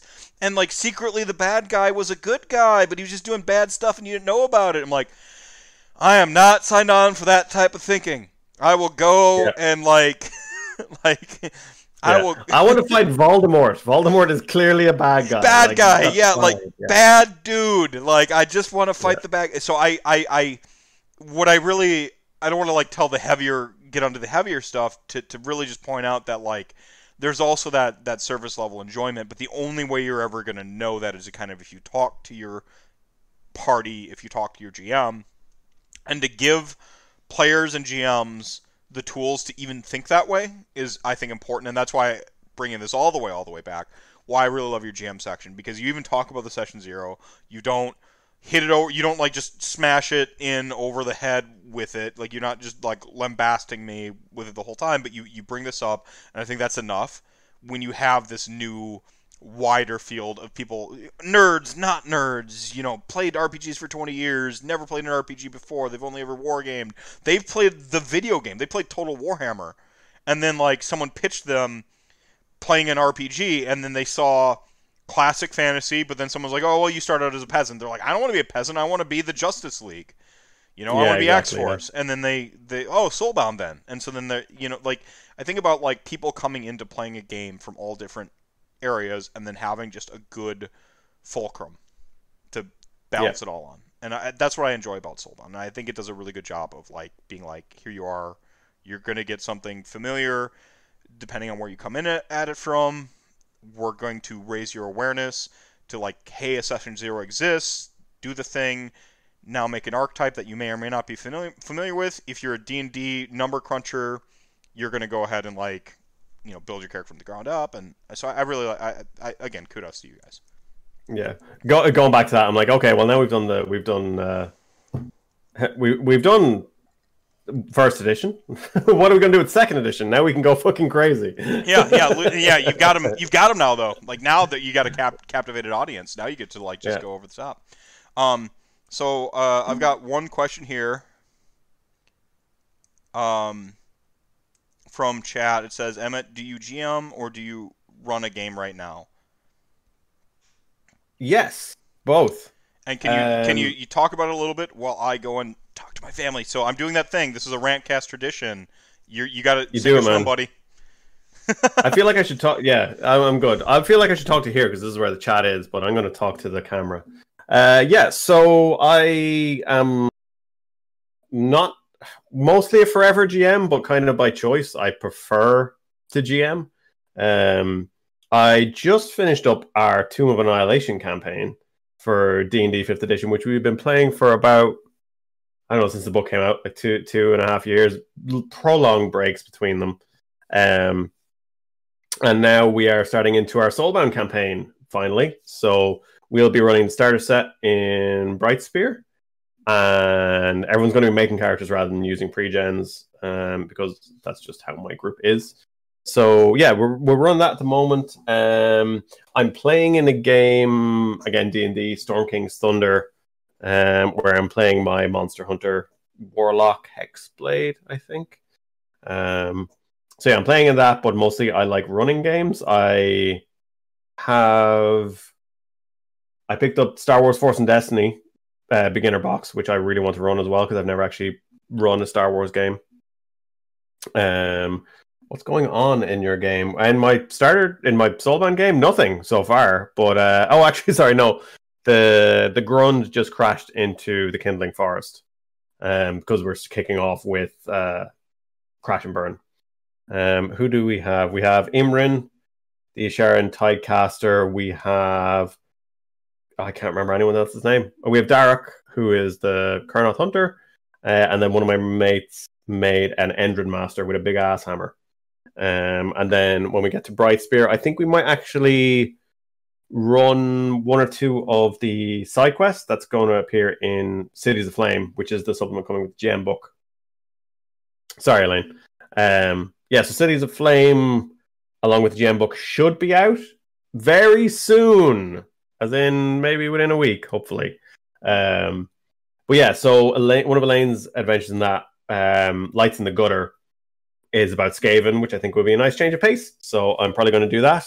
Um, there's one or two other adventures in there. There's one called Steel Birds, which is kind of a continuation of the story of the Grund, which you can imagine see popping up fairly regularly, I think.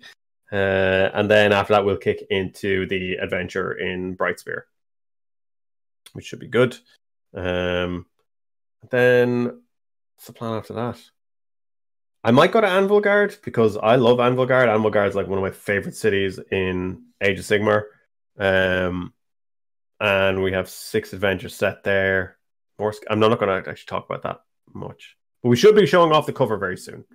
Um, the yeah, so the the start of the starter set, you basically to give a little more information on Brightspear, you are for some reason I decided it'd be a good idea to make a city that looks like an orrery. For anyone who doesn't know what an orrery is, just Google it. O R R E R Y. But basically, you so you have um, the lower tier of the city, which is the old city, and then around that, the new city, which is being built in the vein of Azyrite structures being built out in rings. And then you have the upper tier, which is like a plate sitting on top of it, um, like Midgar, basically. And then beneath that, you have these kind of arms coming out, each topped with a sphere representing each of the nine realms, including the realm of chaos. And the entire upper plate slowly rotates. Um, and then you have the bright spear spear shooting up straight through it. Um, so yeah, the, the the the start of the starter set begins with that, um, which is where we're going to go to next, which should be a lot of fun. Love it. Uh, welcome back. Yeah, no, welcome back to my own show. Good, good job. I think. I just talking about Bright Brightspear. It's all good. I'm just more more back to Brightspear. So, so was is a question that just kind of occurred to me now? Was writing in Bright Brightspear like writing in your own homebrew into? Did it feel a little bit like that? Um, not quite, because I think like a lot of it actually I think came from uh, TS and initial conversations with Elaine. Um, and Katrina had been involved as well, and a couple of other writers. Um, so we're kind of just chatting about it. I think I did come up with the name Brightspear, which I'm going to hang my hat on. Nice, yeah, nice. Um, I like that's mine. Yeah, yeah. I, I think I basically just read the the Celestial Warbringers thing, and it's like sometimes they're called the Spears of Sigmar. I was like, oh, there's already like a lighthouse here. Let's just call it Bright Lighthouse. Yeah. See, uh, Bright put in uh, Alan Wake reference. Got it. Um, no. so I did want to. I do want to like talk about one sort of one thing. So like, um, you guys, uh, I should say, all y'all like released uh, this pretty ambitious project, the first Soulbound RPG, right? Sure. Uh, yep. Amid like sort of a, a like a, um, a global pandemic, right? And you, you yeah, continue sure. to play this, and you, you mentioned earlier on the um like how like uh, you know Cubicle Seven kind of relocated to Ireland, and it was going to be like centralized there. But then you also mentioned like one of your writers in uh, in you know Kentucky. I, I, I, missed where Elaine might be from. Uh, you have some Australian. Scotland, somewhere in Scotland. I think. somewhere in sorry, Scotland. Sorry, Elaine, if I've outed you as nah, being in Scotland. I, she's got uh, she's got a Scotland uh, she's got a Scotland flag in her in her Twitter handle. Oh, awesome! Cool. Yeah, yeah. So yeah. um, Dundee. Oh, my degree is from Dundee. I never went there. um. So you you have this like international crew essentially. Um. Sure and at one point uh, maybe a central more office style gig but then you you had this like international crew. I uh, i guess what was it like writing an rpg releasing an rpg in the mid uh, in the midst of this this pandemic? Did you have to adapt or was it kind of like a good like a cool signifier of the changing of the times that you can compile these different stories from across and around the, the bout? And then what challenge did you have sort of managing that as the you know the producer right? Yeah i um there was a couple of things to it. Like i mean getting it out during pandemic was great. It was a really good achievement. It also really helped the company because you know a lot of rpg companies are a, a huge amount of the income from rpg companies comes from bricks and mortar comes from people walking into a shop and buying a book um, uh, so trying to replace some of that with digital sales is a challenge. Um, so it was actually a really good time for both Wrath and Glory and Soulbound to come out. The, the art in this book, especially, like I would go into, I think about you know, sort of like more like classical or me when I was getting into RPGs, where I just had to buy every RPG that I saw. Like I'd go to Gen Con and like every booth, like I was a mark, you know. Um, yeah, yeah, yeah. Um, but like the art was like one of the big standouts. This book's so beautiful. The, the art is great, and Yeah. I feel you lose that in the digital side of things a little bit. Yeah, yeah. Like you, you need to view it as a two-page spread because a lot of it sits better as a two-page spread. Like, Yeah. um, so I, I can't wait to get the book. But um, but in relation to teams, so let me just try and think. Okay, so yeah, a lot of the team in Ireland is more so the managerial team, I guess. So we have, you know, Dom's there. Um, Elaine, a different Elaine, is our like uh, business officer. Uh, then we have me and Zach and Pádraig, who are all producers, and we have two graphic designers, Rory and Rachel, and then we have our shipping and customer service team, Kieran and Anthony. Um, oh, definitely. Oh, oh, Donna, who's our head of marketing, is over here as well. So that's the kind of core team we have. God, I hope. Oh, Kira as well is um is here as well. That's our core team that we have in Ireland, and then we have um Síne Quinn, um, which is S I Fada. If you ever see her in a book, it looks like sign. Uh, it's Síne Quinn. She's our editorial head. She's based over here, but doesn't work in the office um, because she she lectures in Trinity College, I think, over here. Then we have Chris, who's an editor. Um, and then on the actual Soulbound book, in relation to what writing was needing to be finished off, yeah, Elaine was doing the bestiary. TS was doing his stuff. TS is based in California, I think. So Elaine's in Scotland, TS in California. The other writing was done um, from the other writers, which was like David Guymer, Clint Werner, Josh Reynolds. Um, I think David and Clint are actually in the UK. I think Josh is in the States. Um, but yeah, yeah, for the, that last bit of kind of gathering everything together, were at stage. I think the only outstanding writing was Elaine Later heretics. and me. um, and Elaine got hers done way before I got mine done. So, um, so yeah, but then it was you know handing off to editing. So Chris did the editing. He's in Kentucky, so nothing was really different there. But we started to hit friction when it came to doing the layout and stuff like that. You know, it's it's much easier to walk across a room and tell and, and say, hey, uh, we actually just need to move this over a couple of pixels than try and put it in a markup a PDF and say send the notes like that. We also had an issue, unfortunately, with our um, graphic designer. He lives in this like black spot in For Ireland internet? where the internet Yeah. yeah, it was like fucking dial up basically. Like it was horrific. And the files are huge. Like there are a couple of gigs of files. So do you know when you'd output the even outputting the uh, PDF for me to review, his computer would run slow and then it would take a while to output it and then he'd have to upload it, then I'd have to download it, make notes, send it to him, then he'd have to download it again and yeah, this is like that a week the- long affair, right? Like this is like he, he he sends the file out on like the beginning of the day. You don't get it until dinner. Like Yeah, yeah. Like to, to to give a direct example of that was basically the PDF was done, I think Wednesday evening, the day before it came out, and there are one or two like typos and errors in it, and I think the bookmarks hadn't been exported. We basically just hadn't ticked that button. what was the what was the the rolling joke in the in the chat there about uh, one of the typos? Like you forgot to capitalize something. I can't remember what it was. Oh, Sylvaneth was in there anyway a few yeah, times. yeah, yeah. Um, Maybe that's what it was. Um, but yeah, so so basically, the, there was those few issues, and um, you know, it was like five o'clock, so people are finished working. But you know, people have been working some extra hours. But at that stage, it was like, okay, by the time this entire books get outputted again, So I was like, fuck it, we want to get this out tomorrow. So I opened it in Adobe Acrobat. I didn't have the InDesign files because they were too fucking big to send. So I opened an Acrobat and I made some changes. Changed a few things. Nothing major. But without realizing that introduced some errors. So when I edited a page in Acrobat, it fucked up the kerning in a couple of places. People probably saw it in the first first PDF that went out. There was like one of the Cardon pages, the kerning was fucking crazy, and some of the spacing between the letters was nuts. Um, but yeah, so that was kind of the biggest challenge. I think was just because one of our people had really bad internet, so we couldn't get that quick back and forth. But aside from that, it went relatively well. Um, I think it was a good, good litmus test for us, I suppose, um, and a, and a good way to see how well things stood up. Because um, the company had primarily worked remotely before, but for us to get a core book out while working from remotely was was a big thing. It was also like a little bit of a bummer not being in the office when it released.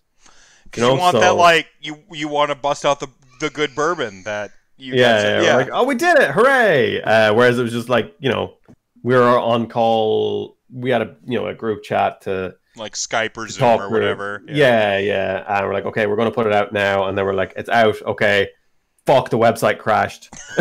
That's right. The uh, the early surge of uh, uh, downloads. I, uh, yeah, no, I, I uh, that's right. I for- yeah. I forgot that was a thing that that did happen. Oh my gosh, yeah. Yeah, apparently we, we actually got doxxed basically because we were on we were on the second highest server that Amazon can provide, I hmm. think. And it was it, it we, that's the same server we'd used for Wrath and Glory launch, and it was the same amount of traffic, and it was fine. But it's when we launched Soulbound, I think around that time there was a lot of WordPress sites being like bombarded with bots and things. Um, so that was actually what it was. You know, I'm going to say it's the traffic, but uh, it was the traffic and a load of bots going to the site. Mm-hmm. So I think it took maybe two or three hours to get us back up. But by the end of the day, we were on the most expensive, biggest fucking server that Amazon provides. Well, um, I which we should not have needed, but that's where we ended up. No, I I think uh, I do think that like um that this has been a sell for from from someone who does play the actual like war game itself a bunch. Like I'm I'm a big I talk about my I am a writer and uh, but I'm not a neo in the community. So I don't know how, how deep you are. I'm not technically a, like a neo. I'm not on the like the, the narrative side of things too much. Even though I'm very much a writer brain, narrative. I played RPGs first. I got into Warhammer because I was over at my friend's house making a character for TMNT the RPG in like the early Fuck 90s. Yeah. Hell yeah. Um, I was making a character for that and I looked over on his shelf and he had like he had like old school high elves you know, like the pewter bottles. Yeah. You know, and I'm like, what's this thing? And that's how I got into Warhammer. So like, I'm an RPG guy first, but like. First taste is free. right, right, yeah, right here, baby. Um, no, but like, it, what what happens is like, um, when you go into like Sigmar, if you listen to like my content, like I usually have like a competitive skew. I talk about like the the like competitive aspects of things, building good lists, so on and so forth. And so like I feel like from a personal standpoint, it kind of like it gets like lost that how much I love storytelling and RPGs, and and I feel like it gets lost. And so when when when all of the tournaments get canceled, which is really how I kind of exist in the AOS community, is like I I play yeah, tune, yeah. tune up games with my friends. Uh, you know, I, I, I uh, you know, theory craft and I do stuff. Basically, it's just like I'm in, I have lab phase and then I have tournament phase. And so like all the games I play yeah. in Age of Sigmar are lab phase if it's at home where I'm just like test does this work? Oh, is this a cool combo? Yeah, yeah. And then like I go to a tournament and I like and then I'm like ha ha ha ha ha look at how clever I am. Right? Like that's it. And so then to suddenly be making a podcast and, you know, telling people how to write a good list and like, oh, you know, I think the Seraphon book is gonna kind of take over and it's gonna be great. And like we don't get to see see that play out because I'm like I'm in the middle of yeah, telling you that like Seraphon's going to be the next hot thing. It's going to be the next boogeyman. And you don't get to see it play out. And then like, and so me, luckily my show's always been about these like rabbit holes and the random other conversations. But I do have that that competitive skew. And then Soulbound comes out, and I get to really let that inner part of myself out of how much I'm just a nerd for this stuff of, of the story yeah. and and things. And I think that it's been a great salve to the community where we're suddenly like we can't play games together, but we can play games together still. Like I can't push my models in front of your face because, you know, um, Lulu, my my partner, she's she's high risk. She, you know, uh, I have failed. I have failed a three inch charge with a reroll before in my life in playing the game of Age of Sigmar. I'm not going to do that in reality, and the the love of my life is dead now. You know, like Yeah, I'm yeah. sorry, I'm not going to do that. So, so now like we we retreat to online, um, and you get to like play tabletop role playing games together in this world that even if you're the filthiest meta chaser stereotype in the world, there's a reason you play Age of Sigmar instead of Warmachine or whatever else Yeah, yeah, sure. because this world is what's I think is is really the, the engaging, beautiful. Our models are the best too, but like also the the world is Fucking amazing. They are. right, right. Um, and so like I, I think that that like this was a great salve to for the community, and so you had that run on the servers of people who probably weren't even going to get into RPGs, and like now they are because this is the next way to interface. And so I just I I I'm I'm a, I'm a huge fan of of it. Um, also, you gave me the digital download uh, when I bought my physical copy, so um, I don't know. Dom maybe was the one who said that you should do that. I, I don't know who who. Uh, that's kind of always been his his thing, really. Uh, I think because we have the bricks and mortar program, which is basically if someone goes into a brick and mortar shop, as long as they're a lo- like part of the bricks and mortar program, which is actually what it's called, the store owner can go, "Here you go. Here's a digital copy," and they'll give it to you as well. But um, so Dom's kind of always been part of that, and he's kind of of the opinion, you know, if people are going to pirate your stuff, they're probably not your customers anyway. So give your customers the PDF, basically. It's the same thing. It's it, like pirates are going to pirate. Just don't get in the way of the people who want to actually give you money. Yeah, exactly. Yeah, because I mean, like the the I've just gotten into um, Star Wars Force and Destiny, which is the um, the Fantasy Flight Star Wars game, and because of contractual issues, well, I, I'm assuming they can't release uh, PDFs.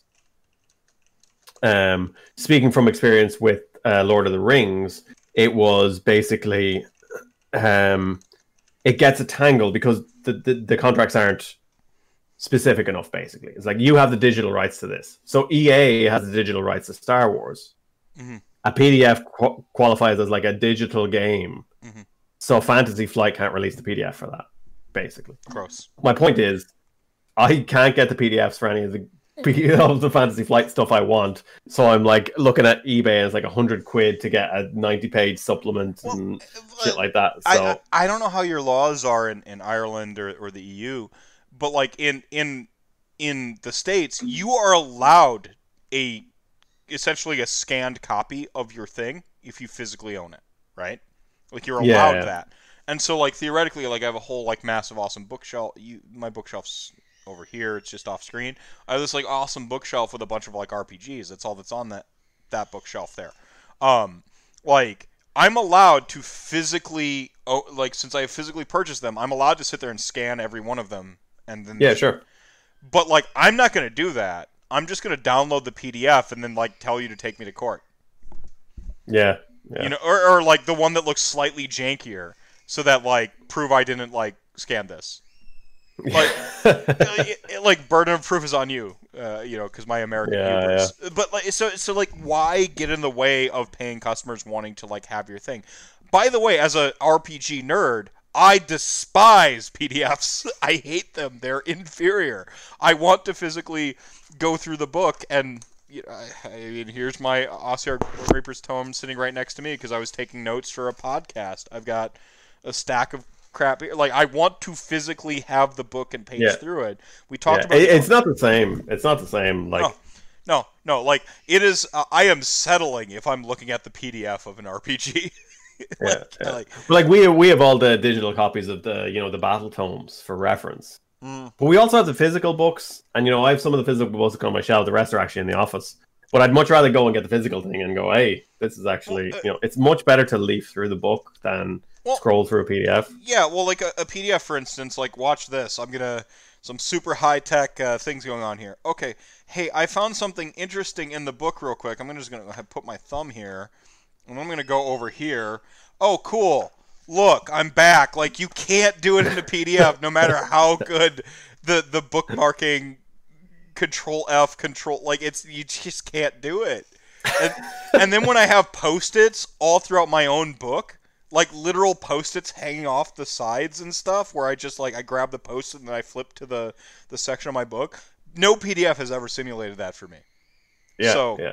uh, I, I was giddy when I got the I found the Force and Destiny uh, core book by pure chance.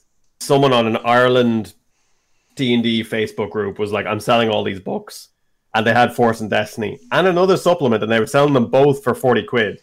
And like the Force and Destiny core book, which is 450 pages, it's like a hundred or something more when you go on eBay or Amazon or like that, and it was like 40 quid for the two books. I was like, yeah, I'll take that. It had a bit of damage on the front, and I just taped it shut, and it's perfect now. Yeah. I don't know if I'll ever play it, but I just love having. I'm a collector. I just love having books Yeah. on my shelf. Well, I, I think that's part of the the nerd that draw to go back to the table too.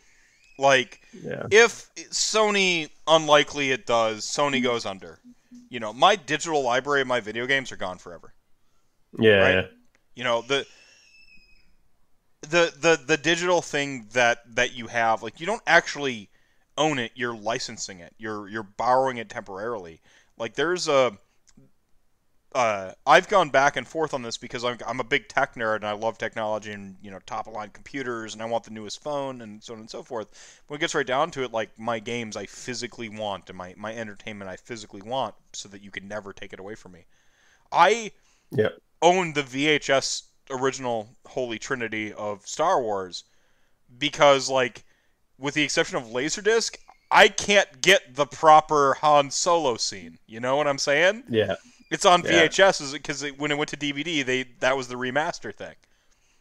Like, yeah. give me my like my childhood in a case that is personified. I go like I, I'm I'm going through that now, like with my son. I'm like, how how how am I going to show them the proper ones? Um, and people are going to think I'm a heathen, but like he saw episode seven first That's fine. because I really wanted to rewatch episode seven, and he That's was fine. in the room. That's So I was like, okay, No, uh, this but is um, no, no. The Star Wars is a great talk about like fandom and the longevity of fandom versus the worthiness of fandom. One thing I will give up to Star Wars is no matter where you watched it in time, when it caught you, you became a Star Wars fan, right? yeah, absolutely, And and I think that's that's that's worthy is that you became a fan. Um, yeah. I mean, like I, I actually I really like the new Star Wars trilogy. Um, Rey is probably one of my favorite characters. My son really likes Rey, but I also have a daughter who's like one years old, and just the fact that there is a female Jedi that I can go, hey, look, rad. um it, it makes such a big deal but going back to like the digital thing one, and this kind of circles back around to the tweet that triggered all this one of the most interesting phenomena i suppose of the last 10 years maybe like the whole digital generation is silent hill pt which you like cannot get legitimately anymore Like, it's I- like this urban legend now because it was removed from the store and I- people have just like it, it, you I can't can't. I have a stuff. PS3. I can't ever uninstall that from, yeah or it's gone forever. Um. and it's going to like live on the internet because people have put it on l- the PC Yeah, the and they've modded it and all archivey, yeah. this kind of shit. Like, Yeah. Well, but that's we, amazing to me. It's like this this digital artifact that it never existed as a physical thing, and because of Konami and whoever else, they decided to remove it. So there is no way to get it. And like, I can imagine it being in 10, 20 years, like, oh, this game existed, and be like, no, it fucking didn't. well, I, It's I- like the ET, the Atari ET, basically. Well, it, it does. It there a little bit of a, a a legend with them throwing it in like uh, landfills and stuff like that. They did do that, but like the copies are around. Like they didn't get rid yeah, of yeah, them entirely. absolutely. Yeah. Um, no, this is again like you you've done soulbound interviews. You've you've you've d- on text and you you've gone on you know like various shows.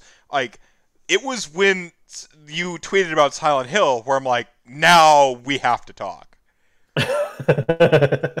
Like, That was oh, it. finally, he's saying something interesting. No, no, it wasn't that. It's just like I didn't want to waste your time. I don't want to waste your time because like if, if I don't have anything new to add to the zeitgeist of gaming and nerdery and life and then like I'll let better people do it. You know, like I'm I'm not going to be the ground breaking breaking interviewer where you say the thing about the thing that you've been talking about for you know three months. Like I'm not going to get the Sure, big yeah, scoop. yeah. You know, but like we we talked about like horror tropes a few times now already, and like um so like I, I have a particular background. Uh, you know, I've, I've Insomniac, so like Silent Hill is already in my like cerebral. Yeah, You know, I like Insomniac, um, you know, night terrors and and and and sleep paralysis. This is like part of my thing. And so, Jesus Christ! yeah, yeah, I've got the trifecta of like uh, sleep for me is torture. Uh, it sucks. Um, but I write really metal as shit horror stories because write what you know, and when you like are sitting there paralyzed, you have this like dog faced demon snarling at you, and you're like, I Mm. know it's not real. I know it's not real. I know it's not real. But Matrix moment, your mind makes it real. I can write a hell Yeah, of a yeah. great story about that thing, right? Yeah. Um, so so like H.P. Lovecraft also like had um, I mean super racist, but also had like really like vivid night terrors, and so a lot of like the Cthulhian mythos that you know or cosmic horror, which is becoming the more acceptable term, like is from person trouble like just had whose brain just like went crazy when they went to sleep, right? Like so I've Yeah, got that yeah. going for me. And so Silent Hill really really resonated because Silent Hill is a story of personal horror. Right? Yeah. um it it it, it just like um Harry versus James is like a classic I feel like that's a uh, welcome everybody uh, watching this show about Soulbound. We're about to go into the. Yeah. You can check out or check in depending on your Yeah. preference. yeah, yeah. so hyped for this convo. Um, but like, before we go on to that, the the thing that you did on like the Charlotte interview, which is where you actually, how did you end up? Uh, w- you know, what was your path to becoming the the the the producer for, um, for Soulbound? You actually, I heard you Yeah, started in sure. video games. Yeah, I'll kind of skim through this quick. Um, so basically, I did a um, a two-year degree in college for game design, um, where I learned a ton of stuff, but it was very broad strokes. It was you kind of touched on everything. It was a bit of coding, there was a bit of art, there was a bit of 3D modeling. Um, game theory was m- the thing I loved most in that. Um, then after that, I was like, okay, well, you need to be specialized to get in the industry. And I had always been a pretty like a decent artist. So I was like, okay, I'm going to go do animation, which it was in the same college, and it was actually a, like a world-renowned college. So I got in there, and I realized that everyone else is better than me. Um, so I almost quit, but I kept going. Um, but then, kind of like in my my third year, it came about that we, you know, we were doing a group project. It was a bit of a mess, and someone basically needed to grab it and kind of pull it together and, and get a hold of it and try and organize it because it was four students. Like they're never going to fucking organize themselves. Um, so Yeah, I ended I- up basically taking. As a student, I I kicking and screaming and last minute that I will do the thing. Like leave me alone. I'm, yeah, yeah, yeah. So I was like, okay, well, we have two minutes of film. Okay, well, these two seconds have to be animated, and you know, blah blah blah blah. And if you don't know animation, two seconds of animation is if you're doing traditional hand drawn, you're drawing 24 frames. Otherwise, you're animating that in 3D model or whatever. Yeah. Um. Uh, So yeah, I uh, basically went, okay, we all have to do this. Several several hours is really like the translation, like the impractical. Yeah. A, a hand drawn like for like stop motion of like of like ten seconds is like twenty hours of filming, and hand Stop motion is fucking crazy. Like Grueling. holy shit. However, like however bad like traditional animation is, like flipping the paper back and forth, Yeah. stop motion is next level shit. Like um grueling. Kubo and the Two Strings is one of the most beautiful films I've ever seen in my life. So good, right? If you look at the background, it scared the shit out of my son. Actually, I need to go and watch it again. Um, if you look at the behind the scenes stuff of how they did that, it's just holy crap. Oh, it's so Um, good. Kubo and the Two Strings. Uh, uh, Rantcast slash uh, uh, uh, Emmett endorsement. Go watch it right now. We'll pause. You can come back. Go watch Yeah, it. Okay. we'll just wait. Hang Yeah. on. Welcome back. yeah. Welcome back. All right. So you watch Kubo and the Two Strings. You're caught up. Continue. um, yeah, so after that, I, I ended up in an animation company. Again, I ended up doing a bit of project management and stuff in there. The animation company decided they wanted a little bit of a games. Kind of, they split the company into three, which it was like animation, advertisement, and games. I was over the kind of games part. Um, then from there, I left that company and joined another company. It was dedicated um, app company making apps for kids, which was a storytelling app, which it was something I was kind of quite invested in. Um, whereby like a kid could play through an app, and at the end of the app, they'd have a book that they had created. Mhm. Really cool idea. Never quite a hit exactly where we wanted to. Um, but kind of you know towards the end, things turned a little sour with that company for a variety of reasons. Um, just when things were kind of looking the worst, my mate sent me a text and he said, "Hey, have you seen this?" And it was an RPG company looking for a producer in Ireland. I was like, "This can't be real." it was like it's literally all like without exaggerating, it's like all of my life choices have led to this point. Yeah. Um, well, we talked up to that point, uh, go ahead. no, I talked about bracketing earlier. Like if I wrote a narrative of your life, I would have Yeah, yeah. written it this way. Yeah, like I would have like, with, like, yeah with uh, starting with the dis- the lead up to that, I had been like for a year.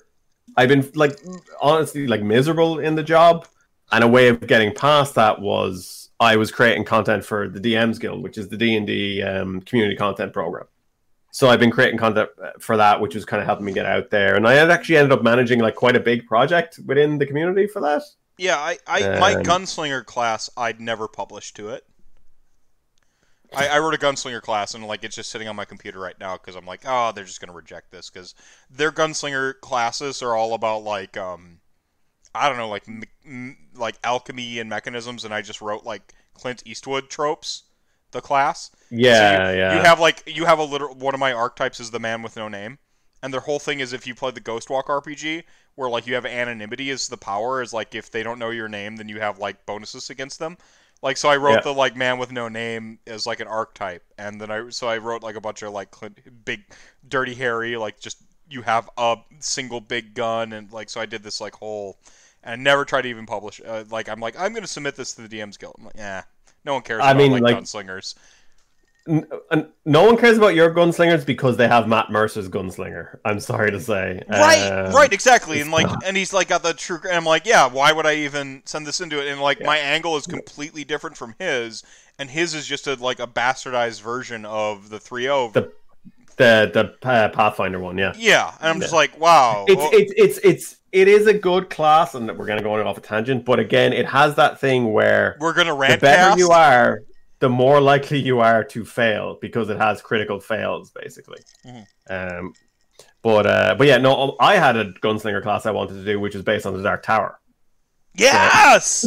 no, that's in there. Like, no, no, I've got the um, uh, essentially like he's got like an animal companion, um, and like um, because Roland is his whole thing is he it's a, it's the two the the two gunslinger version, and it's called the reloading trick. Uh, Nice. because when uh, Stephen King writes like he did his trick when he's like just Mm. reloads both guns in the in the first book. I'm like, so I wrote Yeah. that in as like the ability is called the reloading trick. So it's like, Nice. how can you dual wield like two revolvers? So like, I just took like quintessential gun slinging. So like, we have like the one big gun, which was the closest to the alchemist one, and I think they got medium armor instead of light armor because like, you know, they're just like, this is the the brute force gunslinger, and then we had like the the dual wield one, and then I had the an, the man with no name. So those are my three archetypes. Nice. Yeah, I would I- get those, but unfortunately, you are not a member of Critical Role, so uh, Yeah. it's, it's, you're not going to do great. right. Uh, just for the record, I I love got- I, love Critical Role. I don't. I hate it.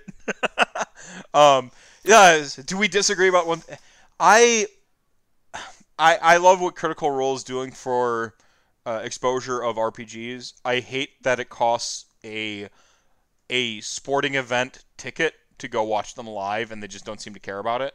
I'm like, oh, you just wanted it to be three hundred dollars for a VIP ticket. Like, weird. That like Yeah, I mean, like at the same time, I'm like, yeah, I'm okay with these people getting paid. At the same time, you know, I would never go and watch them live because I think the live games are their worst games. you should get paid to do what you're good at. Yeah, No, no question. Artists should get paid. Writers should get paid. Producer, like if you're good at the thing, get paid for it. Make your money. I will never harsh on you. But I feel like RPGs exist in that like shared space so much that it, it just it Mm. feels awkward to me to pay like a sporting event to go to it, they should at least have the nosebleeds where it's free. That's all I'm saying. That's all I'm you just watch it on YouTube? Yeah, but you can't. It's behind a paywall. You On can't. YouTube, no, it's not. Uh, critic uh, on on Twitch it is. So, and I exist in Twitch. Remember, Ah, we go okay. back all the way back to like that's how I make my bank. It's Twitch. Uh, Twitch is behind a paywall. I can't go. I can't go look at their their old episodes. I can download them, but like that takes that takes my mobile data plan, and so I'm not going to do that. So anyway, I joined. Yeah, anyway, anyway, anyway, yeah, no. uh, and yeah, that's where I am. So that's kind of like a rough bit of my history. So I have a kind of background in game design, animation, all that kind of stuff. So uh, I know just enough to be dangerous, and not enough to actually get hired for either any of those skills. oh, you're a writer. Gotcha. Yeah, yeah. the bullshit. Yeah. I, I'm a mediocre writer, I'm a mediocre artist, and I'm a mediocre animator, but I'm a pretty good producer. Yeah, right, right on. So, um, so you you land this like culmination of all the moments job, and uh, but you started, and this is there you go. Thank you for hanging out with us, Sajil. Like you're the only one who cares about this so far. But you started out at like video game, essentially, mm-hmm. right? Like, what was it about video game? Why why was I'm going for video game design? That started it. Was there some core, or was it like the trend? Like I don't know. What was the mentality? Yeah, I think I think I kind of always been doing game design without really realizing it. You know, because I was I was thinking about this a little while ago, and I remember being like six or seven years old and creating levels for Sonic, like just drawing them in my notepad in school. Um, I love this. I I did. I, I had what was called. Uh, I I did uh, uh, stick mazes. Um, Hmm. I, I I used to draw essentially Sonic uh, Sonic levels. Um, with like the spikes from the Sonic pits and stuff and the yeah, spirals. exactly. Yeah, Yeah, I used to do that. Like in my own notebook, I would I would draw like essentially I called them stick mazes, but they were just Sonic levels with like spikes and the thing. And the whole point was you were supposed to like, um, it was stick figures that you were supposed to like animate through it, and so you're supposed to draw your like stick figure getting through the platforms and stuff like that. Oh yeah, yeah. Yeah, and like I didn't I didn't have a video game concept. Uh, you know, I'm I'm I'm 35 years old. I basically grew up alongside the Nintendo, right? Um, Mm. so like I had no concept of of like animation per se, but I just like I knew platforms and levels, and like wanting to like see the player player my friend in second grade get through that. You know, like Yeah, yeah, yeah. Oh, yeah. I remember doing that actually as well. Yeah, Jesus. Um, yeah. So I think like that was the the earliest, maybe. But I yeah, it was that- kind of that thing. And then you know, when I was a teenager, I reverse engineered the fucking AD and that's rules amazing. from Baldur's yeah, yeah, Gate that's and amazing. stuff. I love that. Yeah, yeah. Um, I did Zelda thought- I dungeons is what Sajil did. So Sajil was doing a little bit of the same thing we were doing, but like drew the, the Zelda dungeons. Yeah. Yeah, I yeah, I, th- I don't know how it happened. It's kind of like once I got into it, I realized I was like relatively good at it. I think, um, and it's just it's something I've always been interested in, and gaming and the experience of gaming and what that gives you depending on what you're playing. And Well, if, if I may, I, I feel like when it comes to. I, I think that games are like essentially the next stage of art. They're just the logical progression of like all art has given us throughout human history. Um, so you have like, you know, cave paintings, which we found out like were also like they weren't like high art. Uh, some of them were the literal equivalent of dick pics. Like yeah, and- there were and- Sonic there were Sonic levels. yeah, they were Sonic levels, or like, or like they found this cave where like the it was an in, one big inside joke to draw the next biggest picture higher up, and like you had archaeologists like just like puzzling. Well, why would they be drawing them in these configurations and going up this way? And like, and then they finally found out they got some anthropologists in there with the the archaeologists, this was like ecologists, and they're like, oh, it's the most elaborate like peeing contest in the history of humankind. It's just Yeah, who could we, draw we the picture. of the- yeah, no, we haven't. And so like I like I, I just I think like like stories and and telling stories and and the art of telling stories has constantly evolved. Uh, You know, from the cave drawing, Socrates actually said that the written word is destroying the it, what is it? It's destroying the art of the told story essentially like socrates like the written word is destroying the the art of telling a story Yeah. you know like we've we've had through all of human history we've we've been we just want to tell stories and jokes like tons of jokes. We love jokes as a Mm. as, as a as a culture.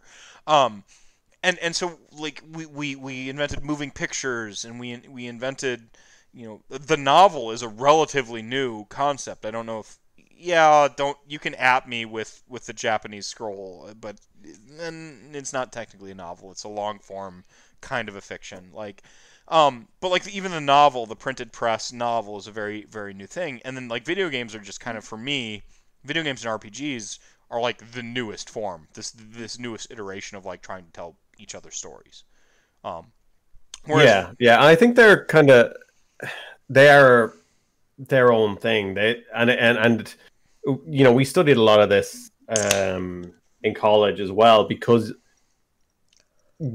video games still haven't quite developed their language for talking about them. Like there's a language for talking about novels, there's a language for talking about films. yes Whereas a lot of the time, video game language it adopts other languages. kojima know, is like if you ask someone, okay, what what's gameplay? It's like, well, it's uh, yeah it's like a feedback loop, basically. Is yeah, but is it like what what is worthy gameplay versus not worthy gameplay? Right? Like Hmm. like um you know, what are the cardinal sins of game design when it comes to like playing a game versus telling a game? Um, you know, board games have mechanics, right? Can I Mhm. give you a video game where you just run right the whole time? Is that a worthy experience? Right? Like i like we're Mhm. we're we're currently I think Hideo Kojima, going back to PT, is going to be taught like Citizen Kane. You know, like as just this this a video game director that just kind of got it and pushed Mm. the boundaries of what's even going on.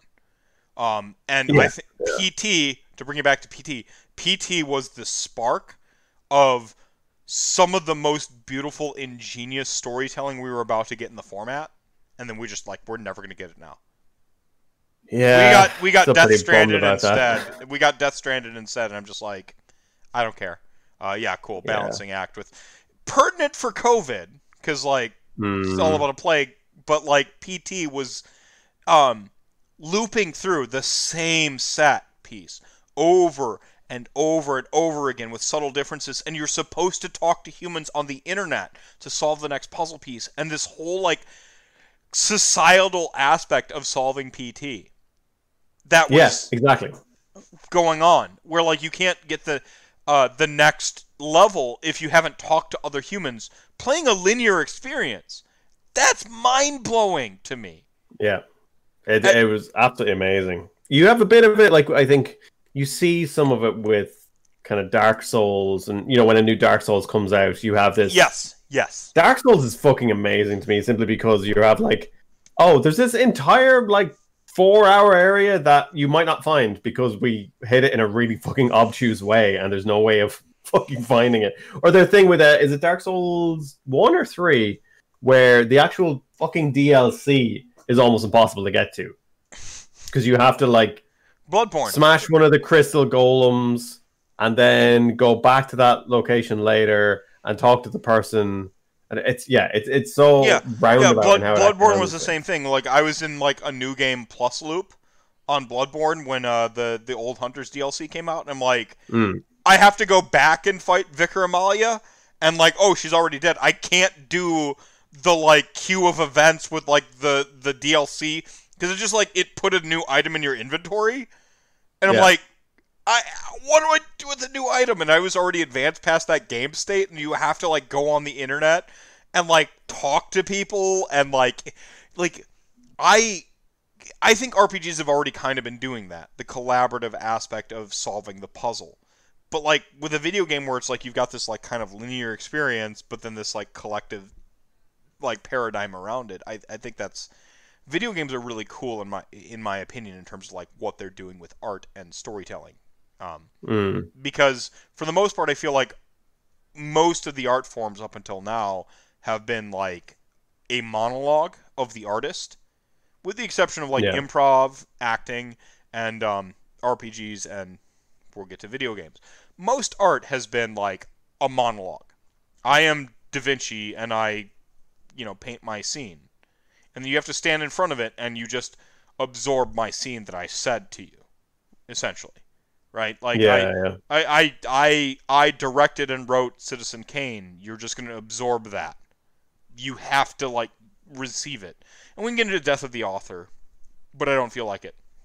Like, but when it gets right down to it, like you know, J.K. Rowling, like, fuck you, TERF. But um, like with Harry Potter, no, too heavy, too heavy. Uh, sorry, but like I'm just so mad. yeah. Yeah, like all kind of mixed up about it. But but the point is, it's not hers anymore because she said she delivered the line to an audience, and the audience picked it up, and they got it, and they go, message received, but the art is ours now. With Yeah. video games, what I think is interesting about them is like they go, message received, but also, and then they give it back to you. Yeah, I yeah. think video games get to like they have a, a back and forth and a dialogue in real time that other art forms don't have. That's what I think yeah, is significant. Yeah, That's what I think is significant about about about video games uh, as an yeah. You have to go to RPGs to some extent, but I mean, like one of the things I'm But tabletop Like, art. uh, I'll let you finish your point. But the tabletop RPGs is a shared experience in a in a a, a central point around your group. What Yeah. your awesome group does in your dialogue doesn't transcend the medium.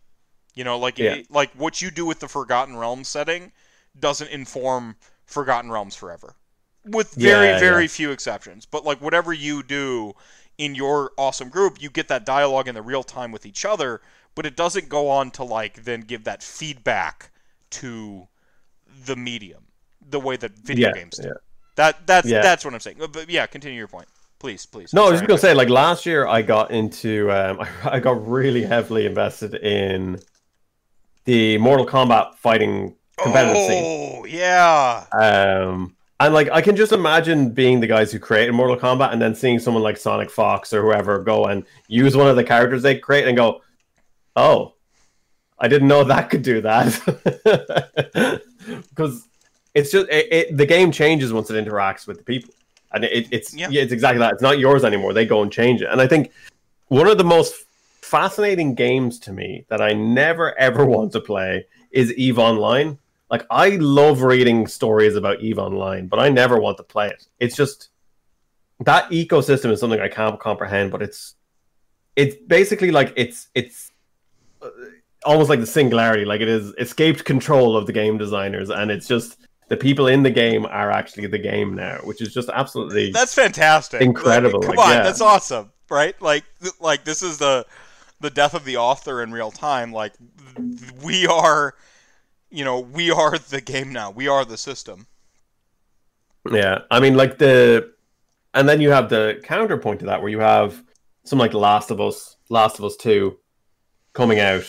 The Last of Us is one of my absolute favorite games, I think it's and Last of Us, I think it's the best game of the last generation. Like objectively speaking, you've got a great story, great gameplay, so on and so forth. Um, I have a lot. I have a lot of opinions I haven't crystallized on The Last of Us Two. Um, Naughty Dog had some serious missteps in this game, and I guess their story was leaked. I don't mind that their story was leaked. I haven't the way. read anything on it. I'm like, Yep, nope, blackout. I'm I'm in- and that's where I'm at. Is like I'm in blackout mode. I will tell you my opinion on it later because Mm. the The Last of Us is one of the. It's one of the pinnacle achievements I think of like the the video games as art. Personally, yeah. like it's Like I, I played The Last of Us before I had kids. I think I can't remember when it came out, but I replayed The Last of Us recently. Mm. I'm playing the start of The Last of Us while having a daughter is just fucking Mm, so even more devastating. brutal.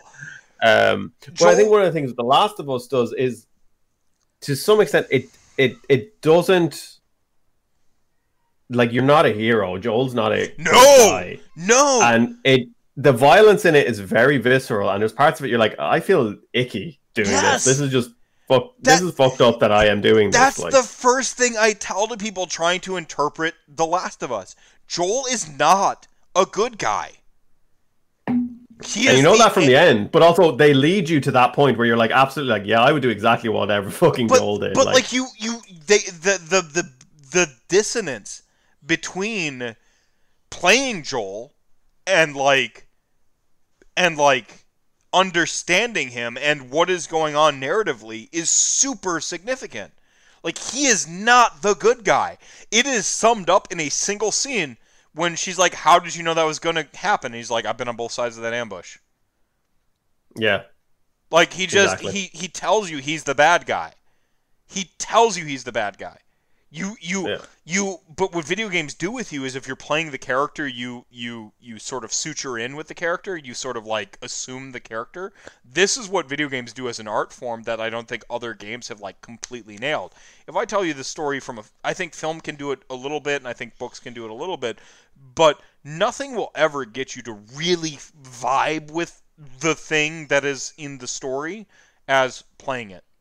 You know, like Yeah. uh, Anthony Burgess's uh, uh, Clockwork Orange comes to mind immediately, where like you're reading it, but like this is a bad character from the onset. Even though there's a bunch of made up language and blah blah blah, like you're like, I am a bad. I'm reading about a bad person being Yeah. bad, you know, and then like oh, and Yeah. then like thought control and brain manipulation and so on and so forth, and all those themes come in later.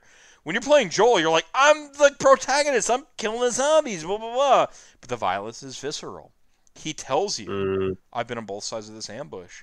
Like it it you're being told the whole time I'm the bad guy, I'm the bad guy, I'm the bad guy and it like pays off with the he's the bad guy. yeah. from a very- exactly. Yeah. Like he's so selfish in that Yes! instant, but also like at the same time, I played through I spoilers for The Last of Us one, by the way. I played through that bit at the end, and I didn't realize you could not shoot that doctor. I was like, I just walked in and shot him in the Shot head. him I was like, immediately. Boom! Get the Yep. Yep. Boom. only for I saw a playthrough where you didn't have to kill that guy. I was like, oh, I feel even worse now. Um, but like at the same time, I was like, yeah, I would do that because at that stage, like, you love Ellie so much, like you just want her to be safe.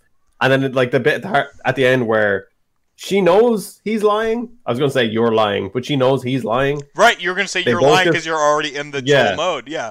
Yeah. Yeah. But and and she just kind of accepts it as well, but it, like that clearly That taints their relationship. The tension there. I'm interested to see what's going to happen. that's that's where I'm at. well. uh, uh, Sajil, you said it, it doesn't need a sequel. I think it does because Hmm. that tension point right there at the end, that's the story I want to explore. I know that Hmm. Joel's the bad guy. I want to see the game where Ellie knows he's the bad guy, but they have that relationship tension. I don't want them to like. I again, I haven't read the spoilers. Don't don't tell me. I don't care. I saw that they are they got bombed and they leaked all their story and there's stuff going on. I don't care. Don't tell me. Um, I'll ban you from all my stuff. Don't tell me. Um, I want to see the tension of her recognizing he's kind of the bad guy, but still having this kinship with him. That's the story I'm Mm. super interested in. I don't care about anything else. yeah. I don't care if the zombies have taken over civilization has started Mm. to fight back. I want to see that story because Yeah. that's like I, yeah. Go ahead. I I would have been happy. I would have been fine with there being no sequel as well. But I'm happy there is a sequel. But also at the same time, I have like this pit of dread at the thought of playing it. But not because like I know it's going to be good. I've seen all the reviews. It's like 10 out of 10, 5 out of 5, 9.5 out of 10, whatever. Like I know it's going to be good.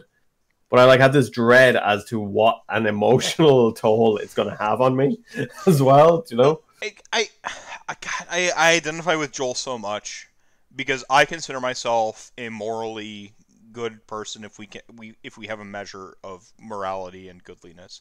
And I think that like to be a good person it supersedes to be a human because like we have basic human things that just happen. You know, we have like basic, Sure, yeah. you know and and the whole point of like what makes you good is going this is bad like if i just like in the heat of the moment murder somebody then i was bad so maybe i need to engage my higher brain functions and not be that guy Yeah, Right? yeah.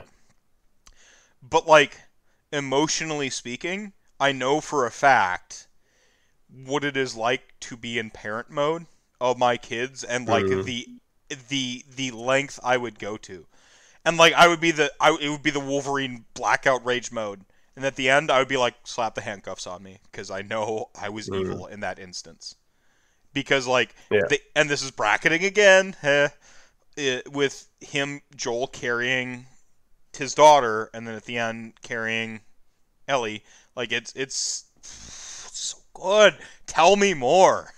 you know, like, Yeah, exactly. Yeah, but uh, yeah, I, I was so glad when you got to play as Ellie in that, and I can't wait to see what an entire game as Ellie is going to be like. But also, I am just dreading it at the same time because it just looks brutal. Like, and they've done so much more in this to make the violence less glamorous as well. You know, like the thing uh, you might have seen where they're talking about, but basically. They've given pretty much every single character in the game a name, and when you kill them, their friends call out mm. Like- their name, and like, and like, that's just like a really that's brutal. Why do you hate It- me, game? It's it's a very simple way of driving it home, and, and they didn't have to do anything else to the gameplay. It's just an audio cue where it just says, "Oh, Billy, no," and you're like, "Oh shit, that guy was a person. He's not just he's not just a bag of XP or whatever." Yeah, he's not a loot pinata anymore. He's got an identity and a character and stuff like that. Um, I need to use the restroom really quick, and then we can wrap this up. But like Sajil, oh my gosh, um, PT, why are you mad that we'll never get P- PT the game that was supposed to be? Oh God, Jesus. Um, well, I love Norman Reedus. Um, I'm just a huge fan of Silent Hill. Um, I think Silent Hill has been done a huge disservice as a property. Um, whatever you want to call it. You know, Team Silent was never supposed to succeed. Silent Hill One is good. Silent Hill Two is fantastic. Silent Hill Three is pretty good as well. Uh, I would say better than one with PT, it was a chance to see what a someone like Hideo Kojima, who I kind of hit and miss on. He, someone with that kind of vision, that auteur, um, taking something like a property like Silent Hill and putting his drive and focus behind it. Um, also, a big fan of Norman Reedus, and I would have liked to be him as a main character, but um, I think that would have been really interesting. I started with Silent Hill One. Um, I remember playing Silent Hill when I was really, really sick at home one day. I think it was like I don't know, ten or eleven years old. God, I don't know when Silent Hill came out. And I remember trying to play Silent Hill, and I was playing it in bursts of it. Um, the European version, I think, was censored, or was it the American version? Either way, we had the uncensored version. There was like a bit in a school with like the ghosts of the kids or something. I think. I'm trying to remember now. Um, but yeah, we had the uncensored version. I played that through bouts of like dizziness and illness as I was trying to get through it. Um, and then I played Silent Hill 2. myself and my I say myself and my sister played that. I played it and my sister watched me play it, my older sister. And we were both just terrified the whole time. Like there was a bit where right early on at the start, you're walking down, people might remember, where you're walking down the a street and uh, one of the things scuttles out from under the car and she screamed, and her screaming made me scream. And then my mum burst into the room to see if we were okay. Um, but yeah, Silent Hill 2 absolutely terrified me. I'm still terrified of fog. Um, my granddad used to live on a military base because he was in the army. So every now and again, when we go to visit, a air raid siren would go off, which always fucking terrified me. Uh, when I was in college, I wrote my thesis on Silent Hill 2, um, on James and and uh, his psychological trauma, trauma and all that, um, and him being again the bad guy. Um, but yeah, with PT, yeah, PT, I just find a, a, a unique artifact of this generation. The idea that a digital game could essentially be wiped from existence except for the fact that people have it on their hard drives and some people backed it up on the internet. PT itself as a game, I think, would have been very interesting to see, particularly with Kojima doing horror, which, as far as I know, hasn't really done before. Um, Yeah. So I think that could have been a really interesting look with someone with such a strong vision and a, a strong hand in everything they do. Like Kojima seems like the ultimate like micromanager, but you know, in a, in a good way. ultimate Um, I- producer, the like like the, like he produced like if he Yeah. were an R, R, tabletop RPG hand. Yeah, like I mean, I would have liked to see. I think he would have instilled in whatever team was working on that. I think he would have instilled the same thought behind everything they do because I find with a lot of his stuff, whether you like it or not, there's a logic to it, and there's been a thought process behind it, and he's gotten there for a reason. And there's a cohesive vision, which I feel that a lot of the Silent Hill games have since three have lacked.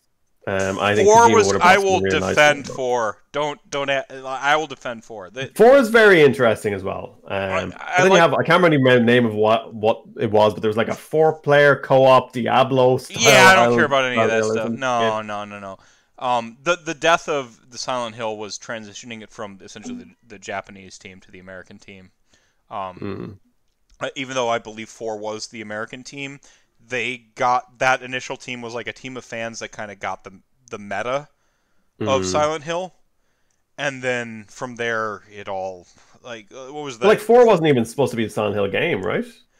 Yeah, this they, they- I mean this is like the uh, the Doki Doki Panic or whatever of, uh, of Mm. like Mario 2 is not really Mario 2, it's a reskin because uh, Americans weren't good enough to play the the real Mario 2 and no Oh, uh, the lost level. Yeah. yeah, so they, like we got a we got like this weird uh like core other game, but what they did with what they had and the meta plot is really what I'm in for is like the notion that Silent Hill can come to you.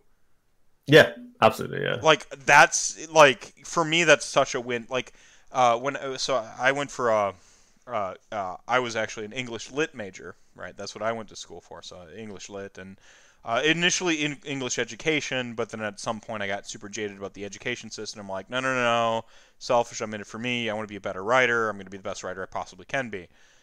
And um, and so I thought that like learning about all the writers and learning the theory of writing would just make me the best writer possible.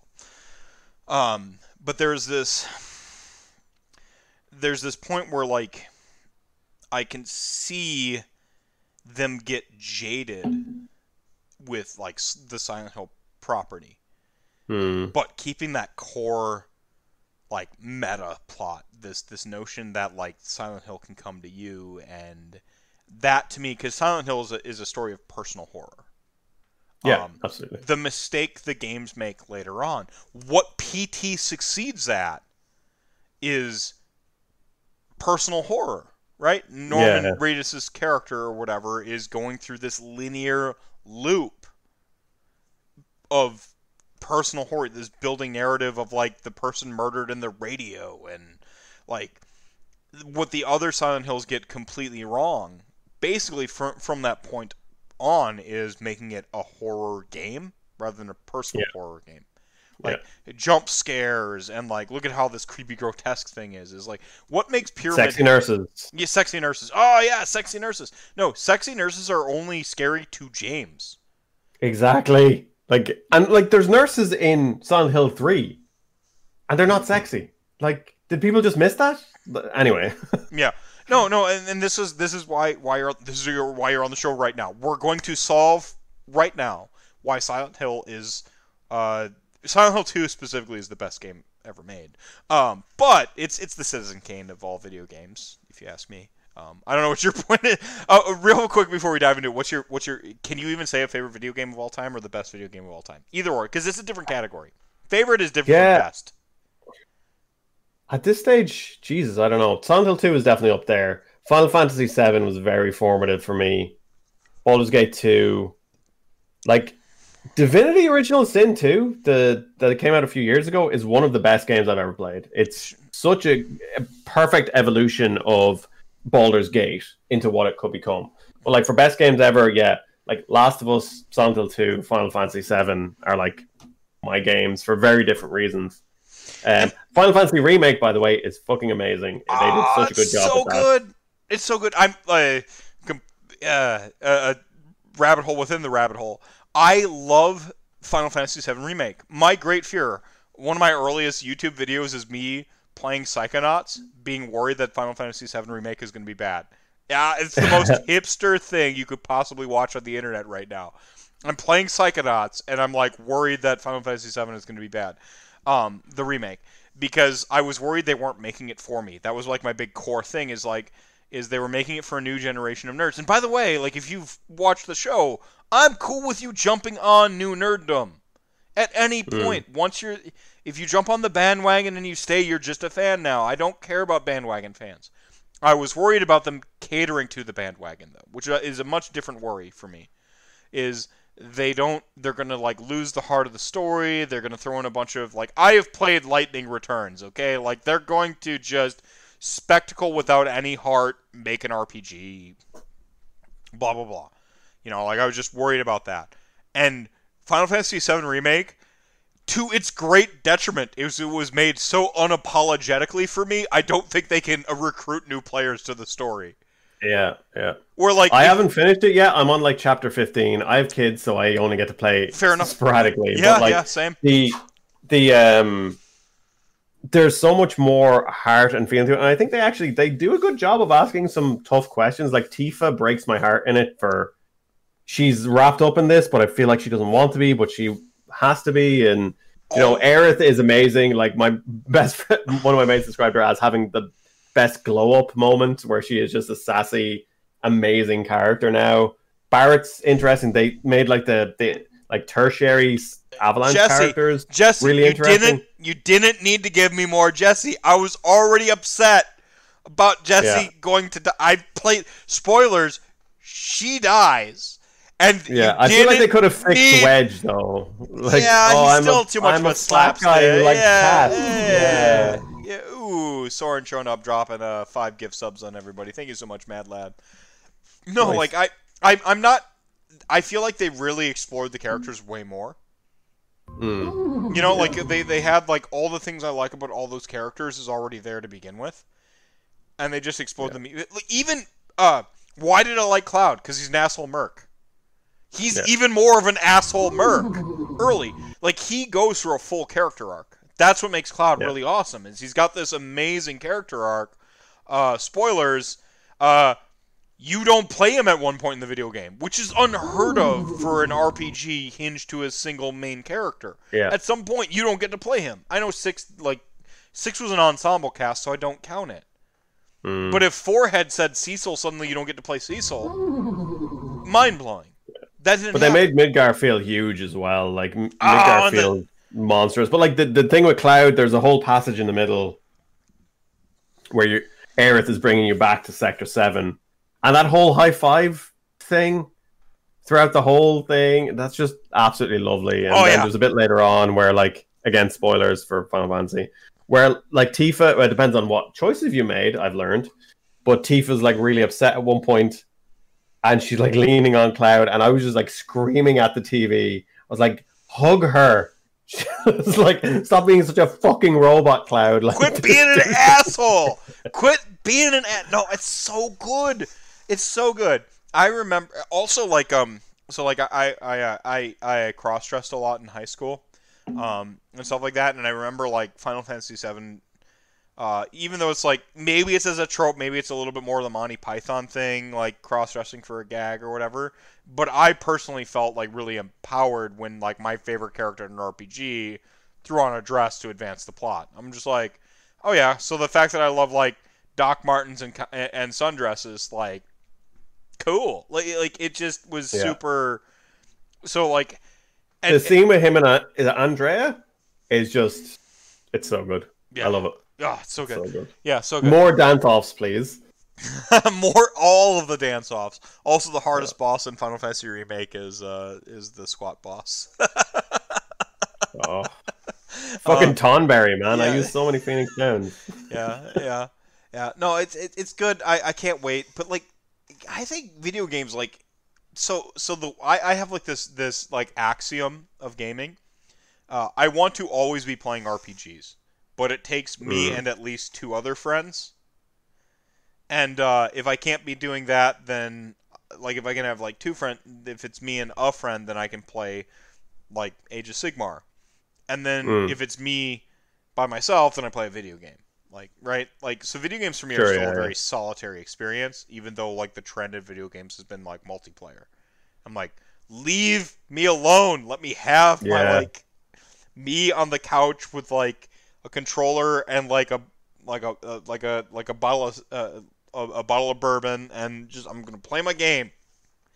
And Yep. uh, I, am the same. Like I, I'm, I'm okay, or I, I don't really engage with multiplayer games that much. I'm, I played a little bit when I was younger, but I'm not huge into. I'd much rather play in something with a story, or even like not necessarily with a story, just a challenge or whatever it is. Like I like Dark Souls, Devil May Cry, Resident Evil, whatever. Yeah. yeah. Um, but yeah, the the multiplayer thing, I'm just, uh, I just no, leave me alone. I want to do. Yeah. I think there there is there's a move back to that singular experience, but again, it kind of comes back to right at the start where you're talking about the video game industry hasn't really expanded, and I think like basically we need to be paying more for games. And there's a huge resistance to that. And it, it goes across the like tabletop rpgs as well. But like video games realistically for the amount of money that goes into them and the amount of the years of work and the teams and everything like that like realistically video games should be like about a hundred dollars each like most video games there needs to be more tiers like your your your last of us final fantasy 7 whatever should be a hundred dollars each and then you have those smaller experiences like uh Senua um oh, what's it called shit uh, no, Senua, Senua Sacrifice yeah yeah the Senua. Yeah, like yeah. that. That's like what four, four to six hours, maybe. Like that's, that's your like twenty dollar. That's a twenty dollar game. Yeah, 30, 40, whatever. Like so, there needs to be more tiers, and I think that needs to be more acceptable. I, I think the pushback in the video game industry has been like they've they don't want to sell you a hundred dollar video game, so they piecemeal it off to you in these weird cash grab schemes, and that's that makes it worse. When you've got the forced yeah. multiplayer and the like loot packs and stuff like that. Um, yeah, yeah. Hellblade. I mean, like, and again, you can understand it because you know companies have to make money. Like, if you look at again Mortal Kombat 11, like you know Mortal Kombat came out. Cap. 60 quid you get the full game you pay another what 20 quid and you get the first dlc pack and now they've announced there's like a new story mode which is like another 20 quid so hey look we're up to 100 quid yeah. the game might be profitable and people can keep their jobs yeah yeah i i like i'm not I'm not mad at you if you make me pay money for the thing I like. I'm mad at you if mm. you're disingenuous about it. Does that make sense? Like if yeah, yeah, yeah, absolutely. Like yeah. like um, it, the greatest offender for me is still Assassin's Creed. Like Assassin's Creed is like, uh, like you made me pay sixty dollars for an expansion pack. Like go go fuck yourself at that point. Like I'm, mm. you know, like I you didn't sell me a complete experience. You sold me an expansion pack, a reskin of a full retail game you promised. Like I don't want that. Or Mass Effect uh, 3, which doesn't exist yet. I'm still waiting for Mass Effect 3 to come out. But if they had, they would have forced multiplayer into my single player experience that I played for 100 hours single player. Why is the mul- why are you wasting resources on putting a multiplayer into that game? I fucking love the multiplayer Mass I Effect know 3. you do, but so everyone loves the multiplayer, but I didn't need it. I wanted another I don't know, 20 hours of story. I wanted my like. Yeah, it's it, yeah. it's that dissonance, right? Like, so again, Last of Us had multiplayer, but if you're trying to tell a story in Last of Us about how violence is bad, don't put in a multiplayer game where you're killing people. Mm-hmm. You know, for novelty I don't, like level ups, like yeah, and I, I don't think there's a, a multiplayer in Last of Us Two, as far as I'm aware. Let's hope you know, not. Like it was that big push all at one time. We're like, oh shit, you have to have a you have to have a multiplayer game. Everyone's playing multiplayer, and then I think EA announced that um, Jedi Fallen Order or whatever it is, the the new single player Star Wars game, did really really well for them. So they might put more money into that. Um, I just I I guess what I'm I'm not gonna like harp on the games the video game industry too much I just missed single player experiences, and I feel like that Uncharted had multiplayer, not Last of Us. Thank you, Sajil. Yeah, Uncharted. Uncharted, by the way, uh, I recently. Uh, hey, I used to be a variety streamer. Hey, before I had a podcast for Age of Sigmar. Um, uh, I played. I did my Uncharted marathon. I played through all of them except for one because one is just garbage. Um, it's like a weird kind of wannabe Grand Theft Auto adventure game. It just it doesn't quite work. Um, but two, three, and then basically four, and then the DLC especially, uh, the standalone DLC, um, all of them excellent games, like really solid. Uh, three, two is the best by far, because it has the most like I feel like the most honored like classical game design tenets with like platforming being Sure. the mechanic and the fact that it has like adventure and combat being kind of like a, a secondary or tertiary well implemented and good but not the focus and the platforming segments are the they knew that they were a platformer right? Like there's a whole point in that game where in in uncharted 2 specifically where i'm just like i don't want a scripted vehicle scene. I'm so averse. I hate them so much. They're lazy design. Don't do it. Give me a cutscene instead of a, a scripted vehicle scene. Don't lie to me about gameplay. I don't like if you want me to just watch a cutscene i will i'm still on board with cutscenes. I remember when cutscenes sold me a Final Fantasy game, right? Like the summoning cutscenes. I remember that. I'm about the cutscenes. I'm okay with it. And they have this moment in, in, in Uncharted 2 where you think Nathan Drake's about to drive the truck, and he's platforming on top of the trucks that are exploding. It's amazing. Like, it's so good. Like, it's a pure troll of the whole scripted vehicle scene, but then they actually have scripted vehicle scenes in the later games, and I'm just like, Yeah. you've forgotten the face of your father. But there's still Yeah, real- yeah. Like- but then sometimes, like I, I see a, I see a, um, a scripted, like a cutscene. I'm like, oh, this could have been a quick time event. I could have played this. Yeah, I could have played this. Yeah. Don't tell me Worst that. like- thing about Final Fantasy Remake is 95% of the doors you just press triangle, and 5% you have to hold triangle. That is my biggest fucking problem with Final Fantasy. Remake. Or the the whole barrel scene in the remake. I'm like, I thought I was gonna do the things with the barrels, and I'm like, oh no, it's just spooky ghosts. All right, like I thought I had a puzzle coming up. No puzzles. Like you don't have to think at all right now. Just uh, climb the weird ladder controls out of nowhere. Man, I'm okay with not thinking right now. I just want to smash stuff with a big sword. like, Isn't it good though? The combat, like I thought I wasn't gonna be on board with it because I wanted my turn-based combat where I can like luxuriate Yeah. and I can drink a beer while I like hold the controller, you know. And they're like, "Oh no, you can still hold the beer and the controller, but then you get to look at Cloud do flippy stuff. That's awesome." I'm like, "Oh, all right, it's yeah." so, it's so fucking good, and they made every character feel different. Like, I just love being Tifa, just wailing Oh, over and over. her combo system is so great. Like it's it's such a robust, interesting mechanic. I'm like, why am I sadly being Cloud right now, where I just smash square over and over and over again when I can be doing Yeah. these like cool, intricate combos and leveling up in Yeah. mid She's awesome. Yeah, she's amazing. Um, but I want to rabbit holes within rabbit holes. We're gonna talk about we're gonna we're gonna finish on like uh, Silent Hill and the horror tropes, and then we're, I'm gonna I'm gonna let you go, man, because I've kept you already an hour. Man, I'll come back. I'll come back and talk about more shit. Like, but uh, uh, but like um, the the story of personal horror. I, I heard you talk about like horror horror concepts coming into your like own personal tabletop a little bit. Um, sure, yeah. yeah, like um, I guess to be continued, man. I've already kept you an hour past schedule. Um, I'm not gonna keep you longer. Um, That's so all good, man. what was that? It's all good. It's all good. Uh, I I'm not used to sleeping. I have a one year old. It's all. One year old. Is this your first? No, no. I have a my little boy. uh, Well, he's four years old now. He's amazing. He just goes straight down and he sings and he loves bedtime. We read Ghostbusters tonight. My little girl is the the the lockdown has had a big impact on her because she's really clingy to all of to to myself and my wife now. Um, because she should have been kind of going out and you know staying with her grandparents and all that kind of stuff. Whereas now she just she has us all the time. So when we try and put her down in her bed herself, she gets she like loses her mind. So um, we're just this week we're trying to trying to break her out of that. So she's fighting it. So we've had a couple of late nights, but No, we're my- getting there. No, my um my my three year old um she's the sneak into bed uh kid. Like uh so our son he's he's a seven year old and like um he's like pretty self reliant at this point. But like Yeah, sure. he, he co slept for co slept I know I'm a terrible parent. Um but uh I was No, you do whatever you can to get by. You fuck everyone else. You do whatever you need Yeah, to I- do. we like, didn't like get drunk and like lay on top of our kid and like suffocate it. No, like he, he- yeah. we had like pillows and a structure and stuff.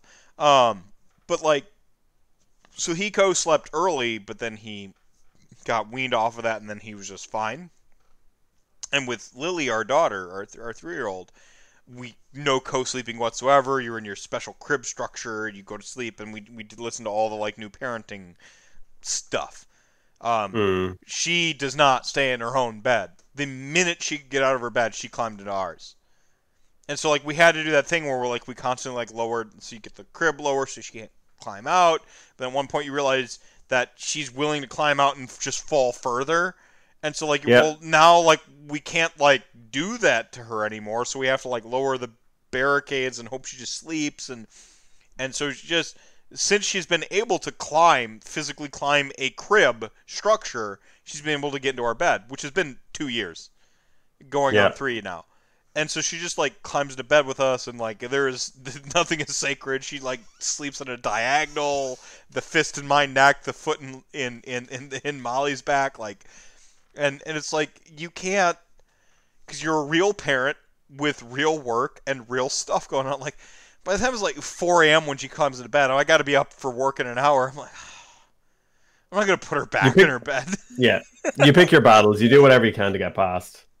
Yeah. Like that, that. That's it. Like d- this week, you know, kind of the the last few weeks, eight weeks maybe of lockdown, sleep schedule has been terrible. So this week we've made a concerted effort to uh, try and get get my little girl Zoe back into any kind of routine. Um, she's it's like it's been three days, four days. Okay, actually, it's been five days. It's already getting better. So it's just a matter of time. Hey, Joanna, welcome back. Uh, yeah, it's it's Boomercast now. Thank you, Zoom. Boomercast. Excuse me. I am Gen.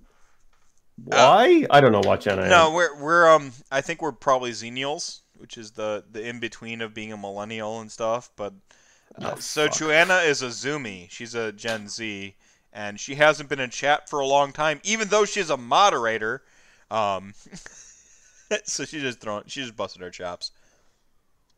Hmm. No, I I um, man. Um. I, I'm just again. I'm gonna I'm gonna let you go. You got you got a you got a pair of youngins. Um, thank you so much for coming on tonight. This was fun. Yeah, absolutely. It was a lot of fun. Come- a lot of fun. Come back on later. We won't even talk about Soulbound at all. We'll just talk about like everything Oh everything my god. Um, so anything you want to put on blast? Any any um, you know last minute soapboxes that you got to get on top of here? No, not hugely. I mean, like um, people might know. Soulbound, you can pre-order from our website. We have uh, Free Adventure by Elaine out now, Crash and Burn, which is uh, like genuinely a fantastic adventure. I was super excited reading it. We should have our GM screen and more adventures out next week, hopefully. Fingers crossed. And then after that, we're looking at July for the starter set, and then we have tons of more stuff coming down the line. So Yeah. plenty in the pipe. Lots more Soulbound to come. Right on, right on. And you, you just pumping out the. This, this is uh, uh, personally, thank you so much. Um, on one end of You're the welcome. spectrum, you have a person who's probably done the least amount of anything ever to have a credit in an RPG book, which is me. You say that, but it's all super fucking helpful. Uh, no, I, I mean, like, I, I played a few adventures. I didn't even, I wasn't even, G, uh, like, I've always been the GM. I didn't even GM the stuff I played tested. I'm just like, I'm playing character. I'm going to be disruptive. Because that's the thing, I took that on. I'm like, every RPG playtest group needs somebody being disruptive to the system. I'm like, I will, Yeah. I will do that for Absolutely. you guys. I will do that for all of y'all. Um, um, and then on the flip side, like you've got like you got Elaine here in chat, and you who just like grinded in TS, who just like did the most to make this amazing RPG. I I, I love Soulbound so much. Um, I look forward to the second edition. Yeah, even though you're Yeah. oh, D100. It's going to be D100. no, You heard it here first. no, no, don't don't ruin it. Um, I'll make I, fun of. I'm, I'm not a huge fan of D100 sim- systems simply because, like, I know the percentage. I'm like, I, I need a little bit of abstraction. I need like a D20. I That's need fine. It. That's a little I, bit of abstraction. I need the swing. I need the swinginess, right? Like I, I need Yeah. I don't want pure consistency. Thank you so much, Elaine, for that follow there. Um like I, I need that like that that variance, that like weirdness. And like deep percentiles are just like it works or it doesn't, it works or it doesn't. You know? Sure, yeah. Uh, no, I, I need I need the craziness. All right, man. Thank you so much for joining me tonight. Chat gang, Thank you. you are the show within the show. You're the reason we do this. Uh, thank you so much. This is technically season two of Rantcast. This is episode one of season two. I did 52 episodes before. This is 53. Holy This is- shit! I know, I know. It's crazy. Um, oh, most- 53, prime number probably. Maybe, yeah, it, it works. Um, 53 is going to be like uh, just read the every 53rd page in in your soulbound book. Uh, there's like it's it's a Fibonacci sequence of like crazy events. It, like we we figured it out. 53rd page is probably like the Kharadron. I want to say. Kharadron are important. There you go. I gotta check. I gotta check. Hang on. I gotta check. I have the new updated PDF that loads super fucking quick. So uh, yeah, I'm just keeping that for myself. I'm never to release it. Oh, Trade Pioneer. Close. Yes, yes, that's so good though. Like ah, ah Oh, bitch. I, I Shout out to Rune for the awesome art.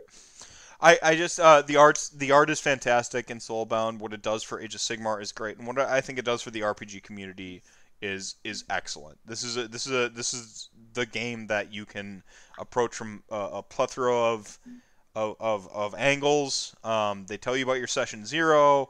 Um, you've got the granular make your own character. We have a Skaven and an ogre in my game right now. Come on, like because you gave us species rules to do that with.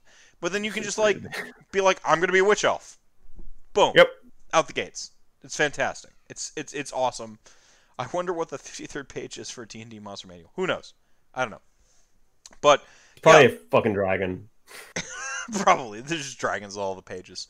ABC, there's not a lot. There's Aboleth, Bugbear, Cat, and then dragons. Dragons. um.